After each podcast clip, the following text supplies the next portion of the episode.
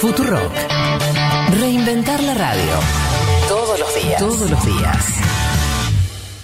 Este spot de radio y televisión que difundió la campaña del presidente Trump en Florida y el sur de Estados Unidos para tratar de convencer a, a los votantes latinos se llama Por Trump.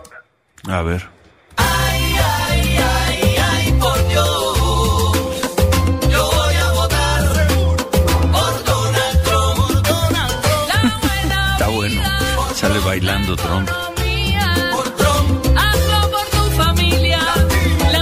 Por Donald Trump.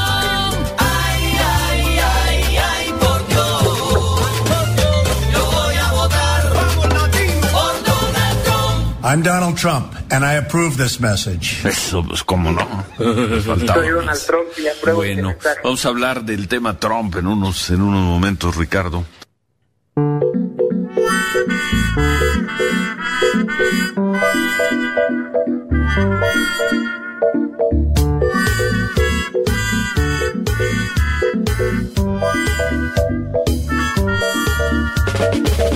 Ay, ay, ay, ay, ay. Yo voy a votar por Donald Trump.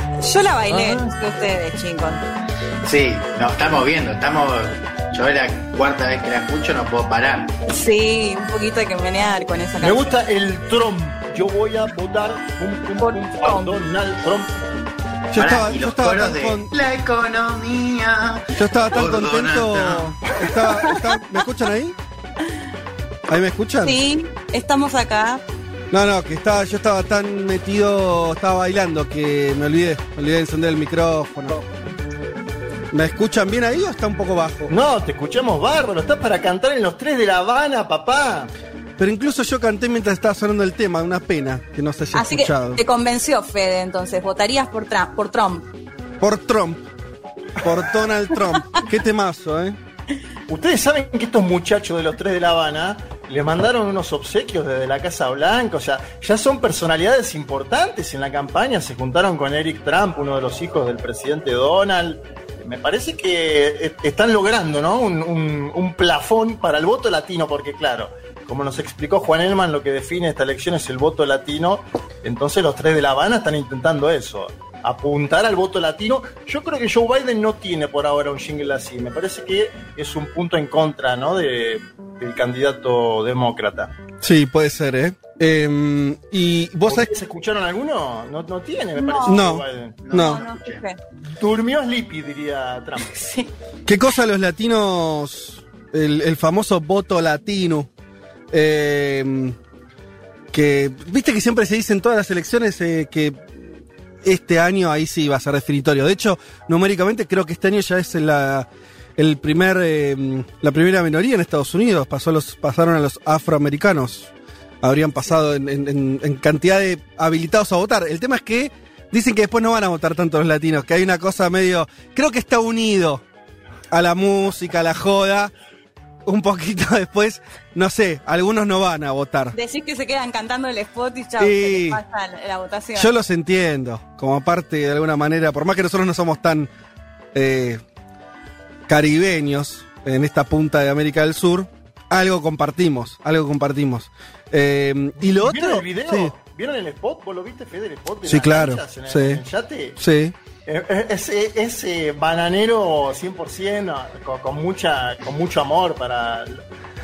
¿No? Porque... Parecía un, video- parecía un videoclip de Don Omar, ¿no? Como el de Danza Por- con el, el- la, la cámara cenital del barco, ¿no? Sí, claro. Sí. Vos sabés que, que mm, algunos decían que además esto estaba sobre todo no para toda la comunidad latina que es muy diversa, la mayoría son, no escuchamos una ranchera mexicana, escuchamos un tema que se parece más al sonido cubano, la Florida, y no es eso casualidad, porque parece que donde mejor le puede ir a Trump en este voto latino es en ese sector. Y el donde, y además estamos hablando de la Florida, uno de los estados ahí que está oscilante, que podría darle una victoria eventualmente a Trump. Así que ahí se juega un poco la cosa. Si bien la mayoría de estar en California de los de- del voto latino, ese es un voto más mexicano. Ahí tendrían que ir por otro lado. Pero me parece que el voto trumpista o trumpista, ¿no? eh, iría más por este lado, el lado latino-cubano. Sí, coincido. De hecho, lo que se está diciendo es que hay estados como Texas eh, y Arizona que también reciben mucha inmigración de México que podrían ir para Biden o que al menos son competitivos para Biden, pero ahí es un poco esa misma ecuación, ¿no? O sea, los estados donde eh, un estado como, como Florida, que es latino pero por otro o de- con otro origen, Ajá. sería un estado donde ahí Trump tiene más posibilidades. El voto latino que se dice, bueno, en Arizona y en, y en, y en Texas, si hay voto latino, eso ya lo favorecería a Biden, ¿no se entiende? El Sí. voto latino sería como casi lo único que haría que ese estado, como Mirá, Arizona y Texas, vaya para Biden. desde acá, desde acá, yo le diría, a modo de mensaje muy amistoso, casi de compañero a compañero latino, latino, les diría a esos latinos, recuerden que a la hora de poner el voto, recuerden además de, de- de la conga, la fiesta, que uno de los candidatos dijo cosas feas de los latinos, ¿no? En general, de los inmigrantes, de los Sí. latinos, recuerden el muro, ¿no? Eh, yo ojalá que haya un tipo de memoria ahí, ya no sé si política, emotiva aunque sea. ¿no? Trump es bastante... Puede caer simpático, pero si a alguien le pegó fuerte, fue a esa comunidad. Qué sé yo, espero que lo recuerden, qué sé yo, y si no, será problema. Yo voy a votar pip, pip, pip, por Donald Trump. Falta poquito, ya veremos, ya veremos. estamos defendendo a ser. Uma rígida política de controle da natalidade. I asked one of the top people in China. I'm going to deliver Brexit. Que presidente pobre. Que. The International Monetary Fund is also... A... Nuestra gran nación, que viva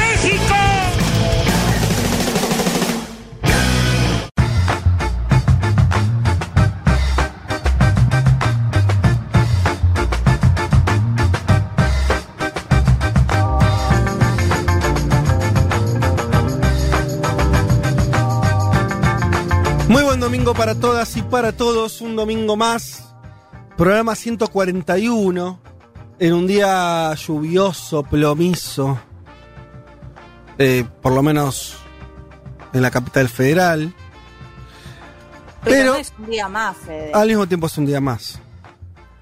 O no, No es es- un... Ah, no es no, un es, día... no es un día más. ¿Cómo Bueno. va a ser un día más? A Bueno, No le digas eso Leticia. Imagínate Leticia está con la camiseta de bueno, de temprano. bueno, calma, de calma. las elecciones en Pero además, Bolivia. re, re cortamambo, viste, Fede haciendo la introducción. Ah, bueno, es un día más. Pero déjame hablar un poquito porque este, de- de, Perdón, este perdón. clima que, que- que es- está, está fuerte. ¿eh? Ustedes están en sus casas, yo me vine a la radio, está feo. Son de esos días donde que haya pandemia Casi que te aliviana, ¿no? Porque sí, bueno, Sí. una excusa más para, para quedarme en el sobre, para escuchar la radio, para Es lo que quedarme... no se extraña de la, de la vieja normalidad, Fede, salir Exacto. y de la lluvia. Así es. Eso no se extraña. Antes que nada, felicitemos y saludemos a los amigos de El Hecho Maldito que acabaron de hacer su programa número 200. Nosotros estamos en el 141, hay 60 programas de diferencia. Eh, porque bueno, sí, ellos arrancaron un año antes que nosotros, un poquito más incluso de un año. Eh, así que mm, un año y medio antes casi. Nosotros estamos contando los especiales nuestros porque con algunos especiales veo que ya podemos estar cerquita. ¿eh? ¿Sí? Bueno, eh, no, no los estoy contando. Creo que es- esto es el, el número de los programas normales, de día domingo. Habría que computar los especiales y no Y sé por si vendrán algunos. Sí, No, a- pero, pero 60 es mucho igual. No, no, no. Lo- los 200, ya no llegarán los 200. Hay que aguantar, muchachos. Ahí están los amigos del Hecho Maldito que llegaron al programa número 200, así que un saludo enorme ah, Un y, una felicitación por, por esa continuidad. También el- el- la construcción de una radio, de un medio, es la persistencia, es estar todos los días, en nuestro caso todas las semanas. Así que, y además, son, si bien este año no nos vimos, solemos cruzarnos, compartir Compartimos producción, ¿no? entrada y salida del estudio, compartimos efectivamente la producción con eh, Aldana y, y Natalia, que son también productoras de ese programa y del nuestro. Pero bueno, distanciados, hermanitos distanciados en esta pandemia, así que les mandamos un abrazo enorme a la distancia. Como bien decía Leti, ahora sí metiéndonos en el día de hoy, es un domingo más para los que vimos por ahí acá, eh, pero es un día para nuestro programa muy importante porque Por supuesto, esta semana pasaron cosas muy relevantes, hoy están pasando también cosas importantes y ¿cuánto falta para la selección de Estados Unidos? Apenas una semanita y, nada de monedas también. Así que en 10 días, 15 días en total, se van a estar definiendo y se definieron un montón de cosas. Tenemos un programa anclado, por supuesto, lo que pasó el domingo en la elección boliviana. Creo que nos agarró a todos de sorpresa, sino el triunfo, el nivel del triunfo. Sí. Nadie dijo 55 puntos, yo no, lo escuché a ningún lado. Por abajo, el señor Juan Manuel Carr decía, dicen, puedo decir el off que tiraste, así me, me lo tiraste, dicen, me dicen del más que piensan que pueden ganar por la mitad de los puntos. Y me lo dijiste como quien, no es que lo descartaste como hipótesis, pero nos miramos y dijimos, bueno, es el entusiasmo del, del final de una campaña. Yo tenía un dirigente que me dijo 51 a 31, a- a- apenas empezaba la noche. Yo lo tiré medido en el grupo, digo. No, pero para Juanma, el domingo, claro, el domingo, eh, claro, el- la elección empieza el domingo. El domingo a la mañana, cuando hicimos el programa. No, en la semana vos me lo dijiste antes acá en, en Futurock, ¿puede ser? Yo, sí, yo dije en la semana que estaba muy confiado del MAS. por Eso. las fuen- la- por- obviamente, primero los actos de campaña que eran enormes, tenían fuentes ellos, tenían armado un, un esquema electoral impresionante de mesas testigos y estaban confiados. Ahí uno decía, ¿esto qué es? ¿Olfato de dirigente? O es, o es eh, vamos, vamos, vamos que ganamos y, Y sí. vemos qué pasa. Porque también Camacho decía que iba a ganar en primera vuelta y no ganó, efectivamente. Sí, claro, Camacho claro. Sacó 14 puntos. Pero me parece que en el MAS había un olfato en la semana previa fuerte. Sí, Arce venía repitiendo esto de que iba a sorprender como sorprendió Evo en el 2005 con más del 50%. Pero sonaba un poco Sí. voluntarista. Y de hecho, de hecho, esa famosa noche, domingo, perdón, donde tan tarde se empezaron a conocer los resultados no oficiales, sino esa primera boca de urna, que al final es una boca de urna, ahora después lo hablaremos, pero fue muy importante porque en realidad yo nunca vi que una elección ordenara definiciones de los propios candidatos, del Estado mismo y demás, una boca de urna, porque los resultados oficiales llegaron muchísimo después. Ya esa boca de urna sorprendió a todo el mundo, creo que estaba en 51, decía creo la boca de urna, ¿no es cierto? 52, 52. 52. Y al final se terminó estirando tres puntos más incluso hasta el 55, número impactante. Sobre eso vamos a estar hablando. Juanma, si quieres hacer algún comentario muy, muy breve, porque vamos a estar dedicándole tiempo después a esto. Sí, no, vamos a hacernos preguntas como siempre. ¿Sobre qué base se dio el triunfo de Luis Arce, el exministro de Economía de Evo? ¿Cuál fue la interpretación que del mismo hicieron Evo Morales y García Linera? Tengo dos audios interesantes para analizar qué va a ser de la trayectoria de ambos líderes. ¿Qué significa para el antimacismo boliviano este descalabro, diría? El gran perdedor me parece que es indudablemente Carlos Mesa, pero también aparece la figura de Camacho y porque la elección salpica muy fuerte al titular de la Organización de Estados Americanos, el uruguayo Luis Almagro, a quien el Tano Antoniucci le dedicó el flyer, ¿no? Sí, muy bien. Eh, sí, sí, bastante impresentable lo de, lo de la OEA. Eh, y déjame agregarte, si hay tiempo comentaremos un poquito, también me parece que esto refuerza algo que pasó en la Argentina, veremos qué pasa en Ecuador, donde habrá elecciones no dentro de mucho, que es que le está yendo muy bien a los delfines, por decirlo muy simplemente, la cosa es más compleja, pero no Alberto Fernández con el apoyo de Cristina Fernández ganando la elección argentina, lo de Arce, que él no estaba en los papeles de nadie. Eh, nosotros lo sacamos a Arce cuando fue la campaña del año pasado, ¿no? Un poco antes de la elección boliviana del 2019. A él, semanas antes. dos semanas antes, y no habló como un candidato, no habló como un líder político, habló como casi tiré un técnico, obviamente con un peso importante siendo ministro de Economía, pero desde un lugar muy parcial. Y de pronto se transforma en la síntesis política y saca 55 puntos. Ahí está pasando algo con las sucesiones de liderazgos. Es, me parece que hay una hay tela para cortar respecto a ese tema. Eh, ¿Qué más? Y bueno, y pasemos si les parece al otro que está ocurriendo hoy. ¿Quién quiere comentar algo? Elman, si querés picar alguna cuestión, obviamente Liti también. Eh, sobre lo que está ocurriendo en estos momentos en Chile. Está empezando una elección clave donde los chilenos se les pregunta si quieren o no reformar su constitución, la constitución pinochetista, algo que era el sueño de la izquierda chilena de hace muchísimos años, pero parecía lejísimo que se abriera esa puerta. Y esa puerta se abrió, ¿no? Desde el año pasado se abrió. Sí, yo recién leía en Twitter algo que me parecía bastante interesante, ¿no? Que era de Juan Negri que decía que lo que más loco le parecía es que esto hace dos años no estaba en los planes de nadie. ¿no? Si uno pensaba que cuando asumía, eh, eh, casi digo Pinochet, wow, Piñera, ¿no? Piñera, Piñera en, en su segundo mandato, digo, su- se, se abría la puerta para una reforma constitucional, digo, ¿quién lo hubiese pensado, no? Y, Y acá cómo estamos. cambió todo, cómo cambió todo en, en- en un año, todo esto que parecía imposible, ¿no? Digo, que el modelo tenía sus propios, ¿no? Como eh, líneas rojas, digo, cuestiones que jamás se iban a discutir y que eran casi como algo, digo, del orden, digo, ya está, está y no se, no se toca, ¿no? Y bueno, se, se abrió y, y, bueno, vamos a ver cómo, cómo sigue, ¿no? Pero me parece que ya hoy estamos descontando un resultado a favor del inicio Se descuenta. Se- no se sabe por cuánto, ¿no? Pero todo hace indicar que va a ganar el, el- el sí a- al referen- a transformar, a hacer una asamblea constituyente, una- un proceso constituyente que transforme la constitución. Leti. Sí, eh, no, recordar que además hoy, 25 de octubre del año pasado, se hizo esa marcha, la marcha más grande de la historia de Chile, que fue la de más de un millón de personas que seguramente se acordarán que estábamos acá en las primarias y estábamos muy pendientes, por supuesto, de lo que pasaba acá y siguiendo lo que pasaba en esa masiva marcha que claramente fue el antecedente del referéndum que se va a votar hoy. Me están mandando un montón de fotos, de hecho, de las votaciones, filas y filas, cuadras para ir a votar, porque justamente como el voto no es obligatorio, lo que se estaba pidiendo es que vayan a votar, a votar masivamente, así que eso va a ser también uno de los puntos claves, me parece. Sobre todo no decidir con el tema del apruebo, que la gran mayoría de las encuestas da una victoria para el apruebo, sino ver qué pasa con la forma en la que quieren redactar la Constitución. A, a mí ma- me mandaron números del exterior ya que están. Ah, ¿sí? están. ¿Quieren les leo algunos? A ver, dale. Un rato. En Australia, el apruebo estaría ganando con el 85% de los votos. Mira. Entre 15.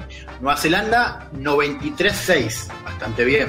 Voto Jacinda ahí, el voto Jacinda. Mm. Ja- Japón, 88-11 a favor del apruebo. Y en Corea del Sur, 85-14. Bueno, contundente. Estos números, bueno, que por ahora Veremos qué pasa cuando los chilenos que viven en Chile eh, se sepa qué, qué están diciendo, pero el resultado todos descarten que va a ser ese punto. Entonces, y dejo esto picando, hasta acá todo bien, uno diría hasta acá, fenómeno, pero recordemos a nuestra audiencia que hoy lo que se abre solamente es esta instancia, es decir, le van a preguntar si quieren que se reforme la constitución y lo que agregaba Leti, eh, de, de qué manera, pero, y acá un pie y nombro lo que también va a ocurrir, si está todo bien vamos a entrevistar a Pamela Giles, ella es diputada del Partido Humanista de Chile, una dirigente de, la izquierda chilena, de las tantas izquierdas que hay, y que eh, a la cual le vamos a preguntar si esta elección, esta elección de hoy es muy importante, pero queda la elección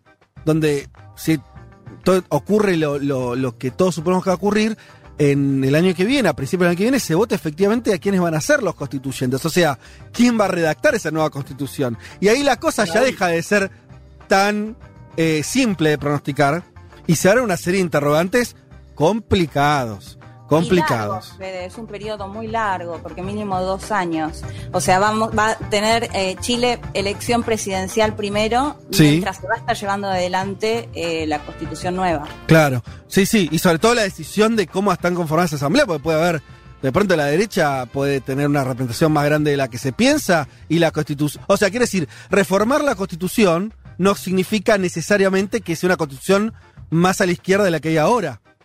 O sea, eso depende de cómo no se vote hoy, sino la elección por los constituyentes. Eso me parece Sería- relevante. Sería lógico, pero el tema también, como decís vos, Fede, la dispersión de las izquierdas, lo venimos acá trabajando, Sí, sí. le preguntamos a Jadwe y yo le quiero preguntar a Pamela Giles, que aparte se hizo muy conocida por sus intervenciones eh, eh, eh, coloridas en el Senado, ¿qué pasa con la unidad de la izquierda y la centroizquierda chilena, si se puede dar o no? Totalmente. Leti, eh, vos nos vas a traer un tema. Te pido ahora sí, vayamos más breve, así ya, ya vamos arrancando en el próximo bloque todo. Eh, vos nos vas a hablar de un tema que para mí siempre fue interesante porque toca como un, lugar, un lugar ciego eh, de, la, de lo que sería algo así como la conciencia latinoamericana, que es Puerto Rico. Y es esta idea de los puertorriqueños quieren ser un país independiente o están, está todo bien como están. ¿Qué pasa con Puerto Rico? Bueno, no te voy a contestar eso ahora, lo vamos a dejar No, para la columna, obvio. para analizarlo, pero sí me parecía muy interesante, si bien hemos hablado de la historia de Cuba, de la historia incluso de Filipinas, que también fueron colonia española y todo ese mismo proceso, si se quiere, de la historia más contemporánea, bueno, particularmente Puerto Rico es un estado asociado de Estados Unidos, así que vamos a estar primero analizando qué significa ser un estado asociado de Estados Unidos, Mm. qué derechos y con, que cuentan y cuáles no. Y además, el 3 de noviembre ellos votan también. Bueno, no quiero Ah, mira, nada. bueno. Pero además también el 3 de noviembre va a haber un plebiscito justamente para ver qué es lo que quieren los puertorriqueños y las puertorriqueñas con respecto a su vínculo con Estados Unidos. Y además tuvieron movilizaciones hace no tanto tiempo, que fue hace unos me- menos de un año creo, eh, Sí. donde echaron al gobernador, una, un, un caldo ahí político, Ricky Martin en las calles y, Sí, y demás. ¿eh? Presidente, sí. Lo- eh, residente. Sí, pero ahí las protestas tenían que ver, bueno, no quiero adelantar nada, pero las protestas tenían que ver más con eh, una cuestión del gobernador. Pero Ujú. local, que lo vamos a estar explicando bien, porque ahí justamente es cómo se da la diferencia y cómo se da el vínculo representativo con respecto a Estados Unidos. Bien, vamos rápido al último tema. Eh, también estuvo pasando esta semana algo relevante en España que eh, tiene que ver con, yo diría, con el mapa político. Elman, encuadrarlo como quieras, yo lo veo así. Un cuadro político donde, además de, de los dos partidos tradicionales, el PP y el, y, y el PSOE, surgieron dos partidos a la izquierda y a la, y a la extrema derecha de uno y de otro, eh, y, que, y que básicamente está viendo cómo lidiar la democracia española con, con Vox, con ese partido tan particular. Sí, yo lo veo de la misma manera, ¿no? Cuando Vox surge, el rival en la centro derecha, el partido establecido de la derecha, que, que es el PP, ¿no? Tuvo una política donde se lo, se lo recibió como un, como un compañero, ¿no? De trinchera, es decir, lo utilizó para formar gobiernos regionales, para formar gobiernos en algunas capitales del país, donde incluso se había la posibilidad de formar un gobierno, ¿no? En caso de que la derecha le haya le gane a, a Pedro Sánchez y, y a Podemos. Y lo que vamos a estar comentando hoy es que la semana pasada, en una moción de censura que presentó Santiago Abascal, Pablo Casado, el líder del PP, anunció la ruptura pública entre el PP y Vox. ¿no? O sea, se rompió la derecha. Le dijo, hasta aquí hemos llegado, textual de Bien. Casado, y vamos a estar comentando un poco cuán- cómo fue ese discurso, un discurso durísimo, traigo muchos audios para que los analicemos, y bueno, cómo queda este mapa político, ¿no? Ahora donde el PP dice, bueno, yo no quiero estar más con vos, dice a Vox, vamos a ver cómo sigue. Y siempre es lindo escuchar esos, esos eh, las declaraciones que hacen los diputados españoles desde los atriles, ¿no? Sí. Tienen una tradición ahí en términos discursivos, en términos de Sí. debate. Yo que la quisiera tener acá. Porque Ay, pero no, esa cosa de verse a los, se ven a los ojos, uno le abre al otro, ¿no? Es como una Sí. cosa entre violenta y súper eh, polite al mismo tiempo. De todo, se dicen de todo, ¿no? Porque eh, Rejón que le decía bufón en la cara a Bascal sin ningún nada, nadie se movía, no, no pasaba absolutamente nada, es hermoso escucharlo. Bueno, todo eso y mucho más hasta las 3 de la tarde. Pero antes de arrancar con todo esto, escuchemos a uno de los, de los grandes músicos de nuestra era, ¿sí? Sin dudas. Vamos a escuchar a Jack White haciendo Connected by Love. Ya volvemos.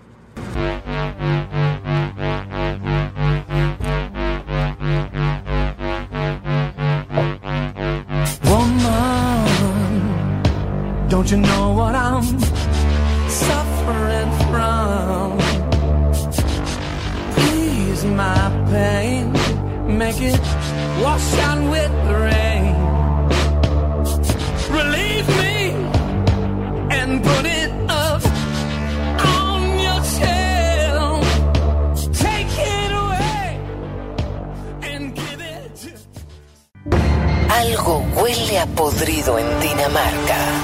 Bueno, en todo el primer mundo.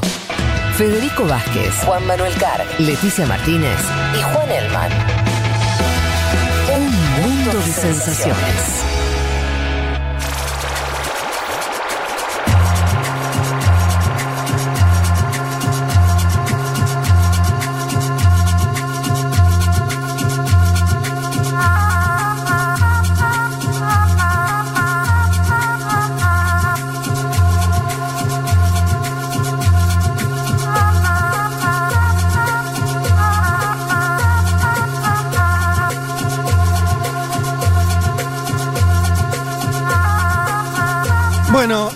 Domingo pasado, como ustedes ya saben, se realizaron las elecciones en Bolivia. Comentábamos entonces eh, la, la cantidad eh, de votos, una avalancha de votos eh, impresionante que cosechó Lucio, Lucho Arce, Luis Arce Catacora, candidato por el MAS. Y bueno, lo que nos queda ahora es tratar de entender un poco por qué pasó eso, en qué lugar queda Bolivia, obviamente, que, que además no estábamos hablando de una elección cualquiera, por más que fuera una elección presidencial y donde se define también el Parlamento, sino porque Bolivia venía de un golpe de Estado, de un gobierno de facto. También sorprende. Si quieren, eh, Juanma, ¿querés empezar por un lugar que no es tan cómodo, pero a mí me, me surge empezar por acá, que es también a mí me habla de cierta fortaleza de la democracia, porque más de uno, y con cierto criterio, decía, che, no le van a hacer un golpe de Estado, poner a un- a una presidenta sin votos, hacer perseguir eh, judicialmente al partido y a los militantes, eh, llevar al exilio a los máximos dirigentes para, entre comillas, entregarle el poder así nomás. Y las cosas sucedieron de esa manera, ¿no? Yo digo, es asombroso también cómo a veces la democracia se impone hasta en escenarios que uno diría, bueno, no son los mejores. Sí, yo creo, Fede, que estaba bastante atado con alambre ese gobierno. Eh, vos en la semana, cuando lo analizamos en Segurola, traías eh, un discurso famoso de Hugo Chávez después del golpe breve, ¿no? 48 horas de un golpe de Estado y que después Chávez volvió con más fuerza. Evidentemente, eh, hay cosas de este proceso que inició Yanine Áñez y Luis Fernando Camacho que no estaban tan cimentadas y además eh, hay otro factor que es indudable, es innegable, que es la pandemia y el destrozo de la economía económica boliviana. Para mí ese es un factor que explica bastante de lo que pasó. Vamos al domingo a la noche, ese momento donde aparece la pantalla de Unitel, vos lo mencionabas antes, eh, con una verdadera bomba atómica, ¿no? Venía circulando en algunos grupos de WhatsApp, nadie se atrevía a confirmar. Aparecía Luis Arce con 52 puntos en ese entonces. Obviamente la noticia era que vencía en primera vuelta a Carlos Mesa. Se hablaba de 20 puntos de distancia. eh, terminaron siendo 26. Carlos Mesa, un candidato que pidió un voto útil, que por lo visto sucedió, pero hacia el movimiento al socialismo. Y esa noche hubo discursos con tono muy mesurado del MAS, que tiene que ver también con esto que decías vos, evidentemente. Ante un golpe de Estado, ante el exilio de los máximos dirigentes, ante una situación económica muy, muy compleja, Luis Arce, ¿qué hizo? Con un tono moderado dijo, nosotros vamos a construir un gobierno de unidad nacional. eh, y el lunes al mediodía, 12 horas después, tras un tuit de la propia presidenta Yanine Áñez, donde anunciaba el triunfo eh, de Arce y de Choquehuanca, salió a hablar Carlos Mesa, ¿no? Y fue importante lo de Carlos Mesa porque era el candidato que había perdido básicamente la elección, quien salió segundo, yo creo el gran perdedor de esa noche, Claro. después lo vamos a, a evaluar. Si les parece, escuchemos a Carlos Mesa, 12 horas después del anuncio de si es Mori la encuestadora y de Unitel, diciendo si ganó Luis Arce. Carlos Mesa. El resultado de ese conteo rápido es muy contundente y muy claro. La diferencia entre el primer candidato y nosotros, comunidad ciudadana, es amplia y nos toca, como corresponde a quienes creemos en la democracia, y nos toca a quienes dijimos que íbamos a reconocer el resultado, fuera favorable o desfavorable, reconocer que ha habido un triunfador en esta elección y establecer nuestra lógica de movernos en conciencia de democracia. Bien, acá voy a, abrir un paréntesis eh, para después seguir la columna con Bolivia, pero me quiero meter ahora un poquito también en lo que fue la elección pasada, 2019, y la, la Organización de Estados Americanos, porque Fede, compañeros, con el paso de los días surgió una lectura bastante lógica, creo yo, dentro del MAS, pero también fuera, en sectores del progresismo eh, continental, que tenía que ver con la crítica al titular de la Organización de Estados Americanos, Luis Almagro, por lo que fuera la auditoría del año 2019 que precipitó el pedido de William Calliman, el jefe de las Fuerzas Armadas, para que Evo Morales salga del poder. y además porque se analizaron eh, 86 colegios que habían sido cuestionados por la OEA en el año 2019, centros electorales, por el alto número que allí había sacado el MAS, se comparó con esos mismos 86 colegios en el 2020. Ajá. Y, hay, y hay que decir que a Luis Arce le fue incluso mejor en esos establecimientos. Eh, por eso el presidente electo Luis Arce, que deberá asumir el próximo 8 de noviembre, ya está fijada la fecha ante la Asamblea Legislativa Plurinacional, le dijo al diario argentino Página 12 que estaba indignado con la Organización de Estados Americanos. Me parece un testimonio interesante para traerlo. Luis Arce. Con el resultado que hoy hemos tenido, que es realmente aplastante, queda claro que el año pasado también ganamos. Evidentemente con una, con una diferencia más estrecha, pero sí por encima de los 10 puntos porcentuales que la ley boliviana exige para que no haya segunda vuelta. Lo que quiere decir que el compañero Evo ganó el año pasado de manera limpia y en primera vuelta. Bueno, vino acá la OEA, fue un insulto desde mi punto de vista para el pueblo boliviano porque vino prácticamente con la misma delegación que vino el año pasado, que, eso, que hizo ese informe tan lapidario, tan vergonzoso y de inmiscuirse en los asuntos internos bolivianos y violando la normativa vigente para los observadores.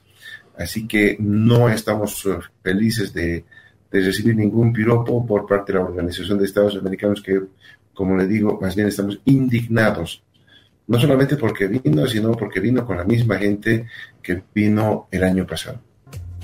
Bien, ahí ya el tono de Arce, a medida que iba pasando los días, se iba acrecentando la ventaja más abultada del MAS, era más duro con Luis Almagro. Y aparte hubo algo, compañeros, que fue muy particular. La Asamblea General de la OEA, que es eh, la instancia anual eh, por la cual se junta la Organización de Estados Americanos, que lastimosamente solo se está dedicando a la situación de dos países, que son Venezuela y Nicaragua, la Asamblea General de la OEA había quedado fijada para esta semana.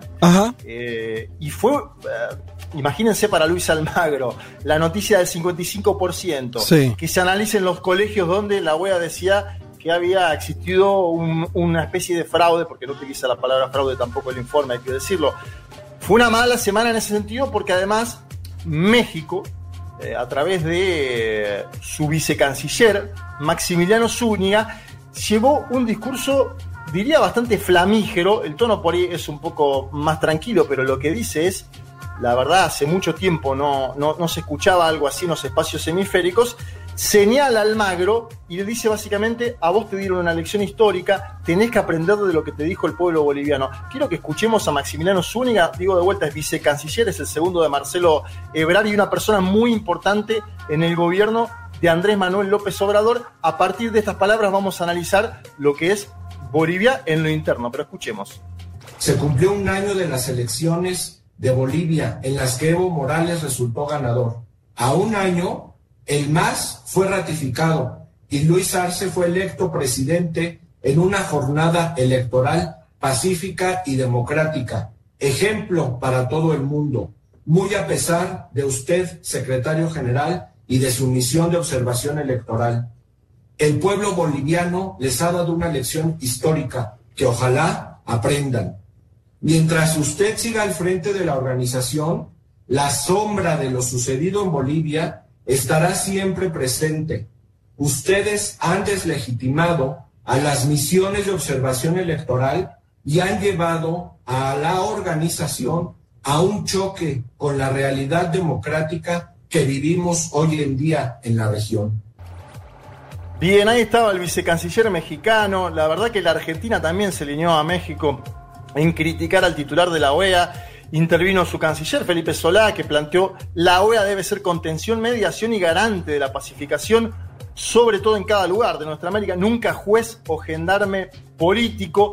Y a eso se sumó además un comunicado del Grupo de Puebla con buena parte de los dirigentes progresistas de este continente, pidiendo que Almagro dé un paso al costado. Contestó el ex canciller uruguayo, hay que decir, eh, habló en un medio de su, de su país, desde Washington, dijo que el grupo de Puebla era un grupo de amigos, dijo ser ballista y blanco y acusó de estalinismo al Frente Amplio por lo que fuera su expulsión. Bueno, hay un Luis Almagro que vuelve a escena. Juan Elman, ¿tenías una pregunta?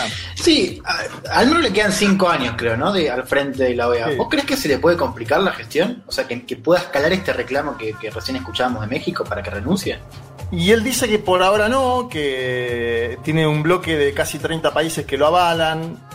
Me parece que vamos a tener que ir analizándolo a medida que sigan las elecciones también en América Latina, a medida de lo que pase en Ecuador, en Perú. Hay un cuestionamiento fuerte del bloque progresista, esto es indudable, y eh, la verdad que tiene fundamentos, ¿no? Tiene Y- fundamentos lógicos. Y agregaría la elección de Estados Unidos, porque Bueno, también. también puede ser que, esto es especulación, pero un, un hipotético gobierno demócrata, por más que, eh, de hecho, Almagro no sé si no arranca, sí, con bajo gobierno demócrata en realidad, ¿no? En la OEA.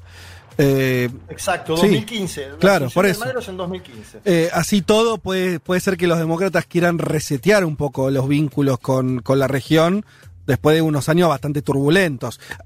Podría ser eso una pieza de cambio. Una cosa que me quedó eh, de esto, de Almagro, de la OE y de la elección. Em, por supuesto que mm, una, un- vergonzoso lo de Almagro ya por, el, el nivel de intervención que tuvo la OEA en la elección pasada, eh, está clarísimo. Ahora, no me quedó claro por qué la elección de, la elección de ahora, muy indirectamente igual, cuestiona lo que hizo la OEA en la elección pasada. Quiero decir, alguien podría decir, bueno, en la elección pasada, este, eh, puede ser el- la pregunta de si había pasado o no este, a, a la segunda vuelta, más allá de que Arce ahora le fue muy bien. Eso está claro que Arce tuvo más votos que Evo, eso es lo que quiero decir, ¿no? Sí, sí, eso queda claro porque es, eh, la contundencia del voto, es 55-47. Eh, lo que dice esta elección es que ese 47 probablemente haya sido un 47, me parece, Mm. y, y hay, hay gente analizándolo eh, mesa por mesa. Ahí, ahí me parece que. Sí, ahí estuvieron los estudios hace tiempo diciendo, diciendo esto que decías, la OEA al principio no, no habló de fraude, no, no, no fue tan lejos, pasa que ayudó a crear un clima, para mí eso, ¿no? Como es lo que habría que recordar. La OEA fue clave en, en un clima social muy complicado que hubo en esas semanas eh, en Bolivia eh, en octubre y fue funcional a, a que, a, a que se pudriera todo, para decirlo rápidamente. Y el domingo a la mañana la OEA publicó ese informe preliminar y Evo Morales después llama a elecciones nuevamente. Eh, y por la tarde William Scaliman le dice te tenés que ir. O sea, Claro. la OEA y el informe de la OEA esa misma mañana del 11 de noviembre fue determinante en lo que sucedió después. Eh, quiero volver a Bolivia tras este breve paréntesis de la OEA porque me parece muy interesante eh, algo que dijo Álvaro García Linera, habló esta semana, una entrevista al medio argentino. Hacía rato que no lo escuchábamos a Linera, además. Sí, sí, sí. Él, él dijo que no iba a hablar hasta el 18 y dio solo una entrevista a, Crisis, al medio Crisis argentino, una entrevista que le hizo Mario Santucho. Pero me parece interesante un fragmento que traje.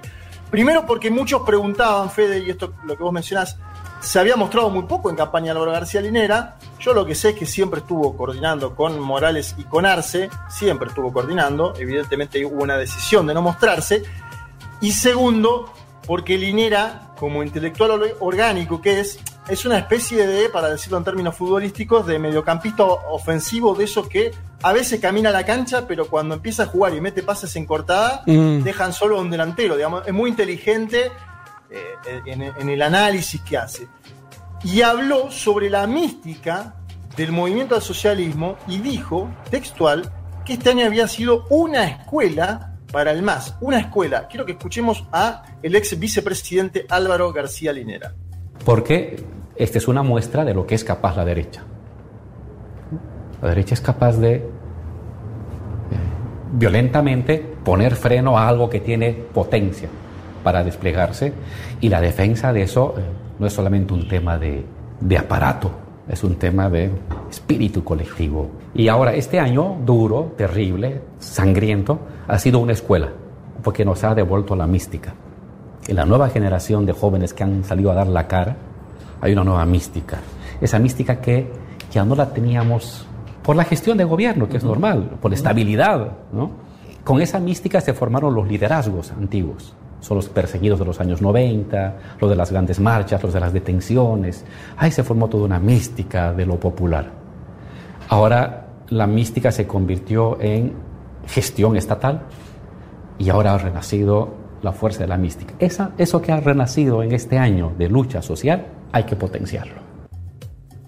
Bien, me parece interesante lo que decía ahí Álvaro García Linera. Acá nosotros veníamos comentando semanas atrás la masividad que tenían los eventos de campaña. El MAS fue una especie de aplanadora en muchos de ellos, particularmente en Cochabamba. Ahí se podía vislumbrar una base compacta, más movilizada que en las semanas posteriores al golpe. Me parece que en eso que dice Linera del aprendizaje también está eso. Posiblemente después del golpe las calles no se hayan manifestado como si se manifestaron ahora. Eso es un debate. Lo, tendrán que decir las y los historiadores, quienes analizaron este proceso. Habló también Evo Morales. Eh, de quien se especula que viajó a Venezuela en las últimas horas, pero no me quiero meter en ese tema habló en la semana en un acto de las seis federaciones del Trópico de Cochabamba, es decir, ante su base social, sindical. Primero hay que decir que ya dijo públicamente que va a volver ahí, al Trópico de Cochabamba, para continuar su vida política y social, que no va a aceptar ningún cargo en el gobierno de Luis Arce. Ya dijo eso, porque se especulaba con que fuera una especie de jefe de gabinete y demás. Eso lo descartó. Lo descartó, dijo, voy a volver al Trópico de Cochabamba, me voy a dedicar a la formación eh, gremial, sindical y desde ahí voy a aportar. Y aparte Luis Arce había tenido eh, ante la BBC de Londres una definición muy clara, muy nítida, diciendo acá voy a gobernar yo. Claro, esto también lo hacen para cortar las especulaciones, ¿no? Que se evidenciaron a partir del triunfo. Pero Morales dice, y no duda, en calificar de histórico a lo conseguido el domingo pasado ante su base social y campesina. Quiero que escuchemos este, es el último audio, Evo Morales a las seis federaciones del Trópico de Cochabamba. Y ahora nuestra tarea es cómo cuidar nuestro proceso. Hermanas y hermanos, yo solo quiero decirles, como miembros afiliados a las seis federaciones, otros sectores sociales, todos nos unimos. Transporte, comerciantes de coca, juntas vecinales, comités cívicos unidos. Debemos sentirnos orgullosos. Tal vez algunos jóvenes Tal vez algunas compañeras, compañeros de base o dirigentes de sindicatos no se dan cuenta. Lo que hicimos, hicimos, perdone, es mucha historia y buena historia. No solamente para Bolivia, no solamente para América Latina, con nuestro modelo económico que tiene repercusiones internacionales. Bien, ahí pasaba el expresidente. Voy a, intentar finalizar esta columna con los desafíos, me parece del nuevo gobierno, que son múltiples. El primero es indudable, ordenar bien los espacios de cada dirigente, y esto va en consonancia, Fede, con lo que vos decías sobre los delfines latinoamericanos y el nuevo momento de América Latina. Primero, es claro que Arce es quien va a tener la banda presidencial. Eh, Morales puede ser un asesor de primera línea sin tener un cargo, como por ejemplo sucede en nuestro país. Cristina Fernández de Kirchner en nuestro país tiene un cargo institucional, la vicepresidencia. Evo Morales no lo tendrá.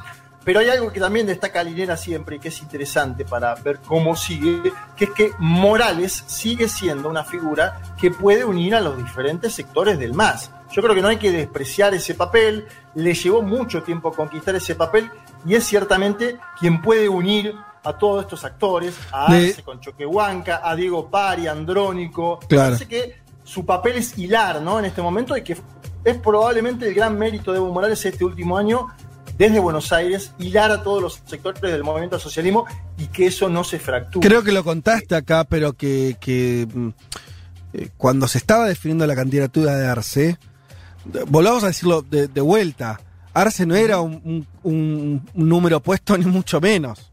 Fue más, más, más parecido a un conejo de la galera que a un número puesto, ¿no? Algo que sale aparentemente de la nada, de una jugada que todo el mundo queda. Por eso lo comparé con Alberto Fernández. Alguien que todo el mundo, eh, cuando se conoció la noticia, dijo, uh, ¿no? Y, y de hecho las primeras evaluaciones fueron negativas en el sentido de decir, no va a poder juntar el voto indígena, no va a poder juntar el voto más popular, no tiene carisma. ¿Se acuerdan? La- eh, Y ahí eh, siempre se, se- se viene diciendo esto, que, que fue Evo el que tuvo que imponer con su legitimidad política esa candidatura que era muy resistida por los movimientos sociales.